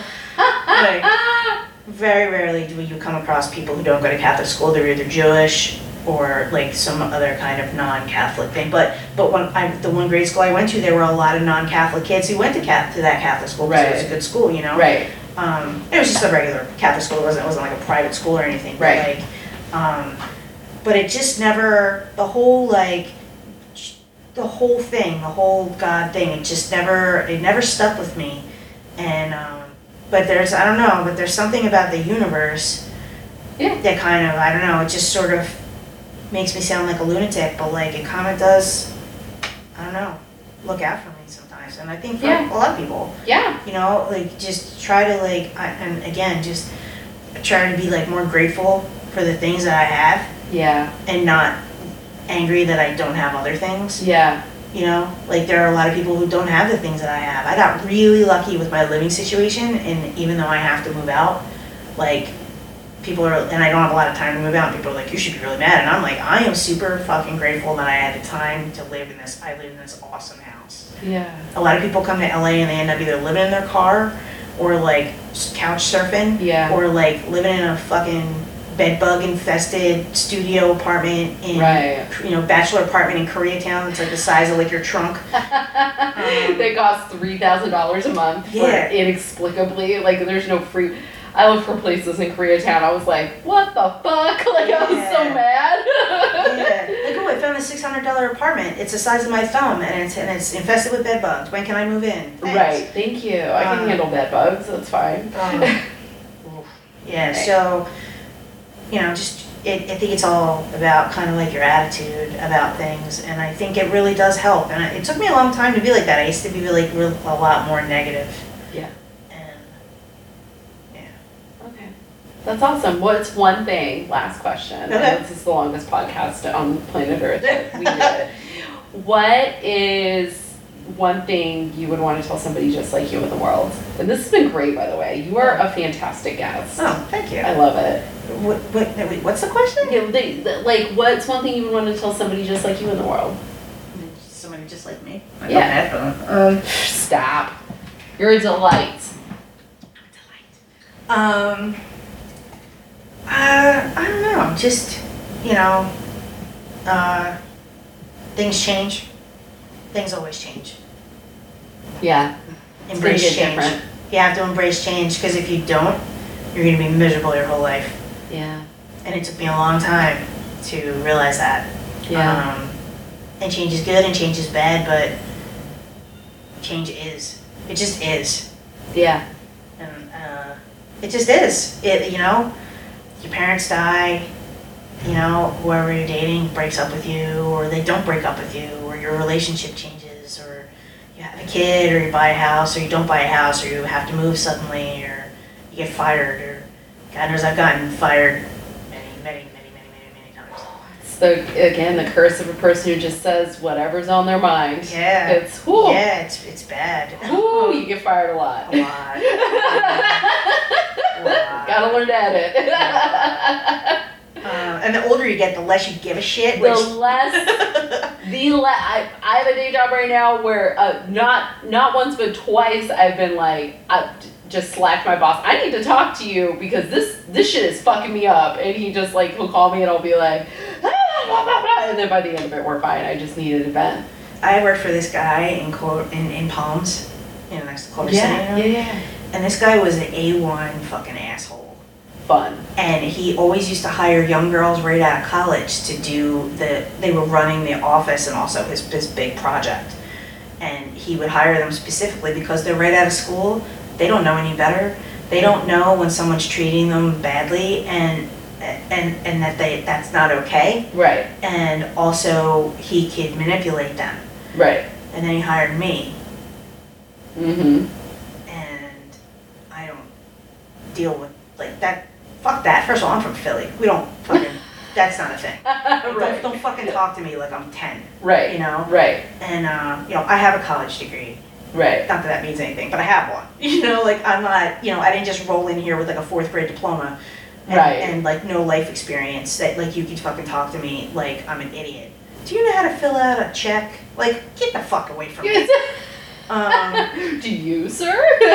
yeah, oh, it was, it was the worst, way, you Yeah. know, and, um, what was the point of me saying that? uh-huh.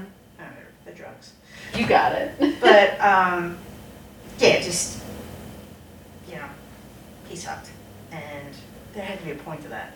Where's I going with that? I don't know. Things change. People change. Jobs change. You get fired. Oh, yeah, I got fired. Yeah, so he finally fired me. That happens. Um, Fuck 'em. I did have a friend, and I'm actually going to admit this out loud.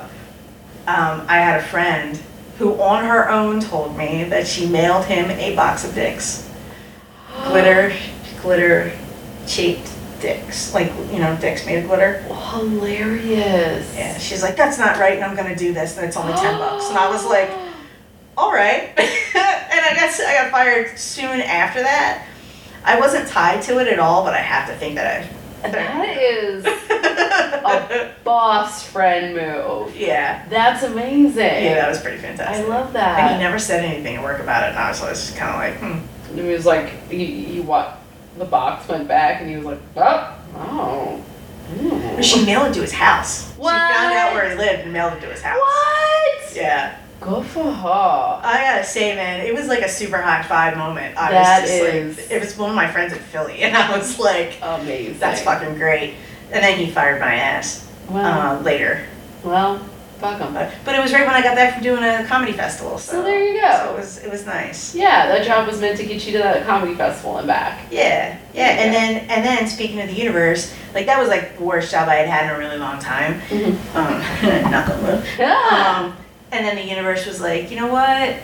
You you have suffered enough. And then I got this great casting uh, PA job nice. on a on a food based reality show that I won't get into. And uh, Perfect. and uh, it was the best job I had ever had. And it was around the corner from my house. And it was like everybody was super cool. And there was lots of crafty. And it was great. Love it. Yeah. That's amazing. Yeah. So the universe, man. Takes care of you. Sometimes. Where can people find you? Well, you can find. I have a website. Okay. Uh, YatesyComedy.com. Nice. Um, I have the food blog thing on. I check out Instagram. Uh, did you eat? Did you? D I D J Okay. Underscore eat. Very excited. And then on like the Instagram and the Twitter stuff, just Ye- it's Yatesy seventy five. Somebody had already grabbed Yatesy, so I just ran with the Yatesy seventy five. That's nice. Yeah. So that's that's basically where I am, and then the podcast. You know, you can find everything on my fucking website. Okay. You know, all the stupid shit that I do, and then I'm out telling the jokes and doing the thing. Yeah. This. Well, next. Go in July. Go in July. What Yeah. day will it be in July at the Ruby? Oh, you know, I don't have my, I don't have my July date yet, but I want to say maybe the twenty. This the twenty. I want to say. I want to say it was probably the twenty first. Yeah. Yeah. Yeah. Mm-hmm. Um. Okay. The twenty first. Yeah. So check it out. Have a good time. Yeah, you can check out the uh, the website, the ruby rubyla.com. Absolutely. You want to take my stand-up class, or you want to, and, and that show is also always listed on there. So. Amazing. Yeah. Amazing. And you can find me at Anna B is fun on Twitter and Instagram. You can also find me at AnnaValenzuela.com. Yeah. Um, and for all my show dates. And then also we do have a show on the third Friday of every month at we'll have to get you on it called Yeah. Unrepresentables where we double dog dare uh, folks in the industry give a shit and come out and uh, I do an insane thing. I like I I basically cold email everybody. Do people come? Do people come? Uh, we've had we're certain assistants have come. Okay. Yeah. Um, but we've we've definitely like gotten they always call the venue. Really? Yeah.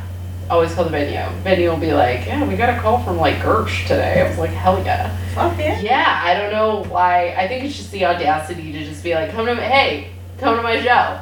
Well, you know, sometimes they're looking for things. You know? Yeah. And they're looking for all kinds of different avenues for things. Absolutely. And I don't, they don't go to UCB anymore because everybody's at UCB. They're looking for other things. Oh yeah. And if you want some other things, it is definitely. I mean, our our flyer is a squid monster with a trash bag, like literally holding a bag of like squid parts. Oh my god, Yeah, that's awesome. It's distressing. Uh, so if you're looking for something different, we got it. Yeah, man. So come out and see that, and then um, how we end the podcast Oh. every time you is sing a song? no, Oh. no, it's cornier. Uh, Nicole, if nobody's told you this today, I love you. Oh. Well, thank you. And if you're listening to this and nobody's told you this today, we love you. Yeah. bye. Bye. That was really fun. That was awesome. That was oh my cool.